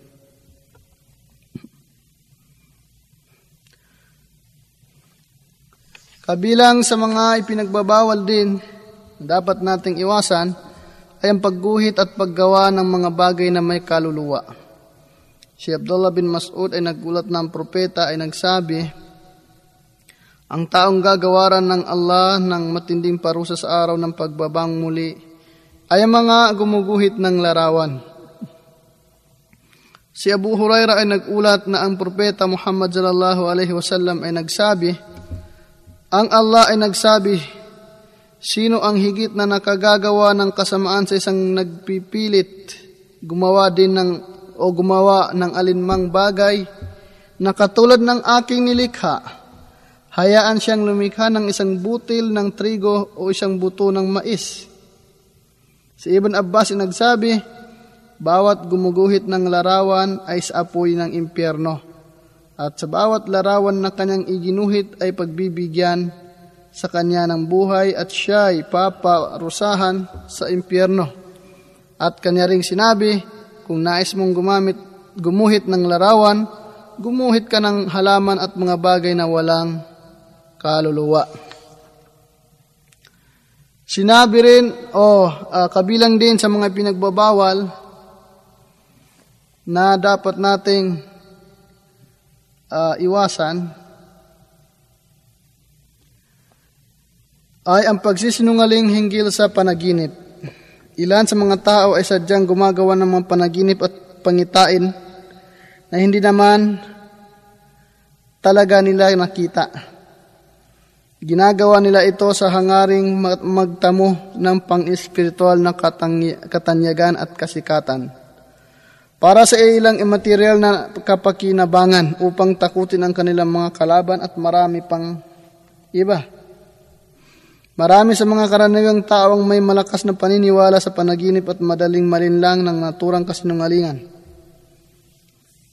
Ang propeta ay nagbigay ng matinding babala sa sinumang gumagawa sa naturang bagay, sinabi niya, isa sa pinakamasamang uri ng pagsisinungaling ay ang pag-aangkin ng isang tao na nabibilang siya sa iba maliban sa kanyang tunay na ama. O nag-aangking nakita niya ang isang bagay na hindi naman niya nakita. O ang, ang pagsasabing sinabi ng sugo ng Allah na hindi naman niya sinabi. At kanya sinabi, sino mang nag-aangkin na nakita niya sa panaginip ang hindi naman talaga niya nakita, ay uutusan siyang itali ang dalawang tainga ng trigo at kailan may hindi niya ito kayang gawin. Ang pagtatali sa dalawang harina ay kailan may hindi maaring gawin, kaya ang parusa ay kas- kasukat ng kasalanan. Kabilang sa mga uh, dapat nating iwasan ni pinagbabawal sa ating pananampalataya kung saan hindi pinahahalagan ang karamihan, ang hindi paglilinis ng maayos pagkatapos umihi. Isa sa kagandahan ng Islam ay ang pagtuturo nito sa bawat bagay na makabubuti at makakapagbago sa sangkatauhan. Kabilang narito kung papaano alisin ang mga maruruming bagay sa pamamagitan ng paglilinis sa sarili ng maayos pagkatapos umuhi, umihi o dumumi. Ang ilang ta, ilang mga ilang tao o ilang ilan sa mga tao ay tila nagpapabaya hinggil sa bagay na ito at hinahayaan ang kanilang mga damit at katawan na maging marumi na nagiging sanhi ng paggawalang bisa ng kanilang mga dasal. Ang propeta sallallahu alaihi wasallam ay nagsabi sa atin na isa ito sa mga sanhi ng kaparusahan sa libingan Si Ibn Abbas ay nagsabi, ang propeta ay dumaan sa isa sa mga libingan sa Madina at narinig niya ang tinig ng dalawang taong kasalukuyang pinarurusahan sa kanilang mga libingan. Ang propeta ay nagsabi, sila ay kasalukuyang pinarurusahan, subalit sila ay hindi pinarurusahan sa namang malaking kasalanan. Bagos ang mga ito ay o sa ibang salaysay, tunay na ang mga ito ay malaking kasalanan. Isa sa kanila ay hindi naglilinis ng maayos sa sarili pagkatapos umihi. So yun yung unang kasalanan na kanilang naba, na, na, nagawa. At ang isa naman ay nagkakalat ng masamang balita. Yun naman yung nagawa ng isang yung uh, pangalawang tao na nasa libingan. Tunay ng propeta ay nagsabi, karamihan sa kaparusahan sa libingan ay sanhi ng ihi. Ibig sabihin, uh, hindi siya naglilinis ng maayos sa sarili pagkatapos umihi at yung ibang pagpapaliwanag ng mga scholar, hindi siya uh, lumalayo sa mata ng mga tao kung siya ay iihi. Ang hindi maayos na paglilinis sa sarili pagkatapos umihi ay sakop din ng pagmamadali sa pag-ihi. Kusang pag-ihi sa isang posisyon o puok na maaring tumasik sa kanya ang ihi nagbabaya sa paglilinis ng sarili pagkatapos nito. O di kaya hindi maayos ang kanyang paglilinis, ang panggagaya sa mga di-Muslim, hindi mananampalataya ay umabot sa punto na ilan sa mga palikuran para sa mga kalalakihan, ay may ihian na nakadikit sa pader na lantad sa paningin ng iba. Kaya naman sa isang taong gumagamit nito yung nakalantad sa bawat taong lumalabas at pumapasok ng kahihiyan sa sarili habang nasa kalasuan. Kaya naman, pinagsama niya ang dalawang pinagbabawal na gawain sa isang pagga, pagganap ang hindi pagtatago ng kanyang pribadong bahagi ng kanyang katawan sa paningin ng iba at ang hindi paglilinis ng maayos sa sarili pagkatapos umihi. Kabilang pa rin sa mga dapat nating iwasan ang paniniktik o pagmamanman, sinabi ng Panginoong Allah subhanahu wa ta'ala, wala tajassasu at huwag maniktik sa isa't isa. Si Ibn Abbas ay nagulat ng propeta sallallahu alaihi wasallam ay nagsabi, sino mang nakakinig sa pag-uusap ng mga tao nang walang pahintulot mula sa kanila, mapapasa kanya ang tinunaw na tingga na ibubuhos sa kanyang mga tainga sa araw ng pagbabangong muli. Kapag ang taong ito pagkatapos maniktik at pumunta sa iba at ipagsasabi ang narinig niyang pinag-uusapan upang lumikha ng gulo sa kanila, maggagayon ang kanyang kasalanan sa paniniktik at tinambalan pa ng isang kasalanan. Ayon sa sinabi ng propeta, ang maniniktik ay hindi makakapasok sa paraiso. Kabilang pa rin sa mga pinagbabawal ay ang pagiging masamang kapitbahay. Sinabi ng Panginoong Allah sa Quran, Sambahin ang Allah at huwag magbigay ng katambal sa Kanya sa pagsamba at maging mabuti sa mga magulang, sa mga kamag-anak, sa mga ulila, sa mga mahihirap, sa kapitbahay na kamag-anak, sa di kilalang kapitbahay, sa kasamahang nasa iyong tabi, sa naglalakbay at sa mga aliping nasa iyong pangangalaga katotohanan, hindi kinalulugdan ng Allah ang mga taong mapagmalaki at palalo. Ang paglapastangan at pananakit sa kapitbahay ay haram dahil sa kadakilaan ng kanyang karapatan. Itinuri ng propeta ang pagpupuri at pamimintas ng kapitbahay bilang batayan upang malaman kung ang isang tao ay mabuti o masama. Ang pamiminsala sa kapitbahay ay nagagawa sa iba't ibang paraan. Kabilang narito ang hindi pagbibigay ng pahintulot sa kanya upang maglagay ng kapirasong kahoy sa namamagitang bakod. Ang pagpapalawak ng tirahan upang mawalan siya ng karapatan, masinaga ng araw at makasamyo ng sariwang hangin, ang pagbubukas ng bintana na tanaw ang kanyang pamamahay at pagtingin sa kanila upang alamin ang kanilang lihim o ang kanilang pribadong buhay ang paggambala sa kanya sa pamamagitan ng malakas na ingay katulad ng hiyawan, lalong-lalo nang kapag siya ay natutulog o namamahinga, o ang pagtatapon ng basura sa harapan ng kanyang pintuan. Ang ilan sa mga mapanlinlang na tao ay sinasamantalang paglisan ng kanilang kapitbahay, lalong-lalo na sa gabi, para pasukin ang kanilang kabahayan at gumawa ng kahalayan at kasamaan. Kasawian sa kanila sa parusang naghihintay sa araw ng paghukom.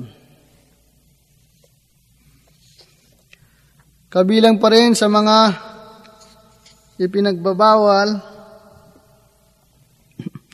na dapat nating iwasan ay ang paglalaro ng dice. Maraming kilalang laro ang naglalaman ng elementong haram. Kabilang dito ay ang mga larong isinasagawa sa pamamagitan ng paghagis ng dice. Katulad ng bakamon, bakgamon at iba pa, ang propeta ay nagbibigay babala na ang larong dice ay nagbibigay daan tungo sa pagsusugal. Sinabi niya, sinumang maglaro ng dice ay parang isinawsaw niya ang kanyang daliri sa laman at dugo ng baboy. Si Abu Musa ay nagulat ng propeta ay nagsabi, sinumang maglaro ng dice ay sumuway sa Allah at sa kanyang sugo. Kabilang pa rin si pinagbabawal na dapat nating iwasan ay pagsumpa sa isang mananampalataya. Maraming tao ang hindi napipigilan ang kanilang dila kung sila ay galit. At mabilis ang nagbibitiw ng masamang sumpa sa kanilang kapwa-tao sa mga hayop, mga bagay na walang buhay, araw, oras at iba pa, maging ang kanilang mga sarili at mga anak ay sinusumpa o maging ang asawang lalaki sa kanyang asawang babae at ganoon din ang asawang babae sa kanyang asawang lalaki. Ito ay isang pa, napakalubhang bagay Si Abu Zaid, Sabit ibn al-Dahak al-Ansari ay nagulat ng propeta ay nagsabi, sino mang sumumpa sa mananampalataya ay para na rin niya itong pinatay. Kabilang pa rin sa mga dapat iwasan ng isang Muslim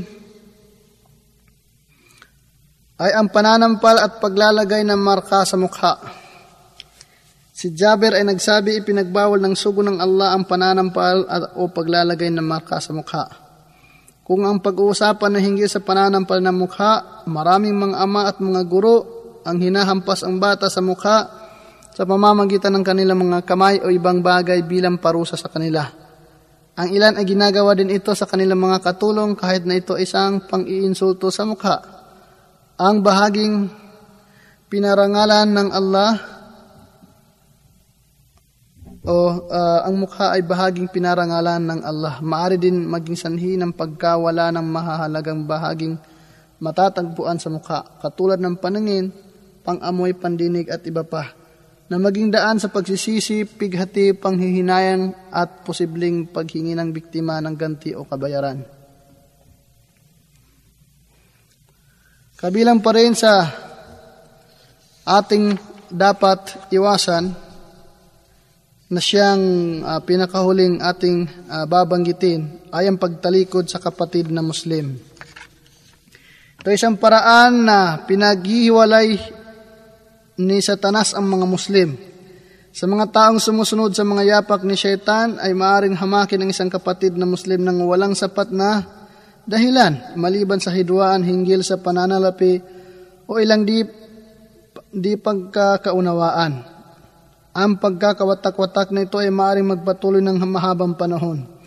Isinusumpa ng isa na hindi, hindi na siya makikipag-usap sa kanyang kapatid at susumpa na hindi na niya ito tuntong ang kanyang mga paa sa bahay ng taong kanyang nakag- nakagalit. Iiwasan niya ito kapag sila ay nagkasalubong kapag nagkataong na nakita niya sa isang pagtitipon, kakamayan niya ang iba maliban sa kanya ito'y magiging dahilan ng kahinaan ng sambayan ng Muslim. Kaya naman, ang batas singgil dito ay di, mapag, di mapag-aalinlangan at ang babalalaban dito ay matindi. Si Abu Huraira ay nagulat na ang propeta ay nagsabi, hindi ipinahintulot sa isang Muslim na talikuran ng kanyang kapatid na nang higit sa tatlong araw.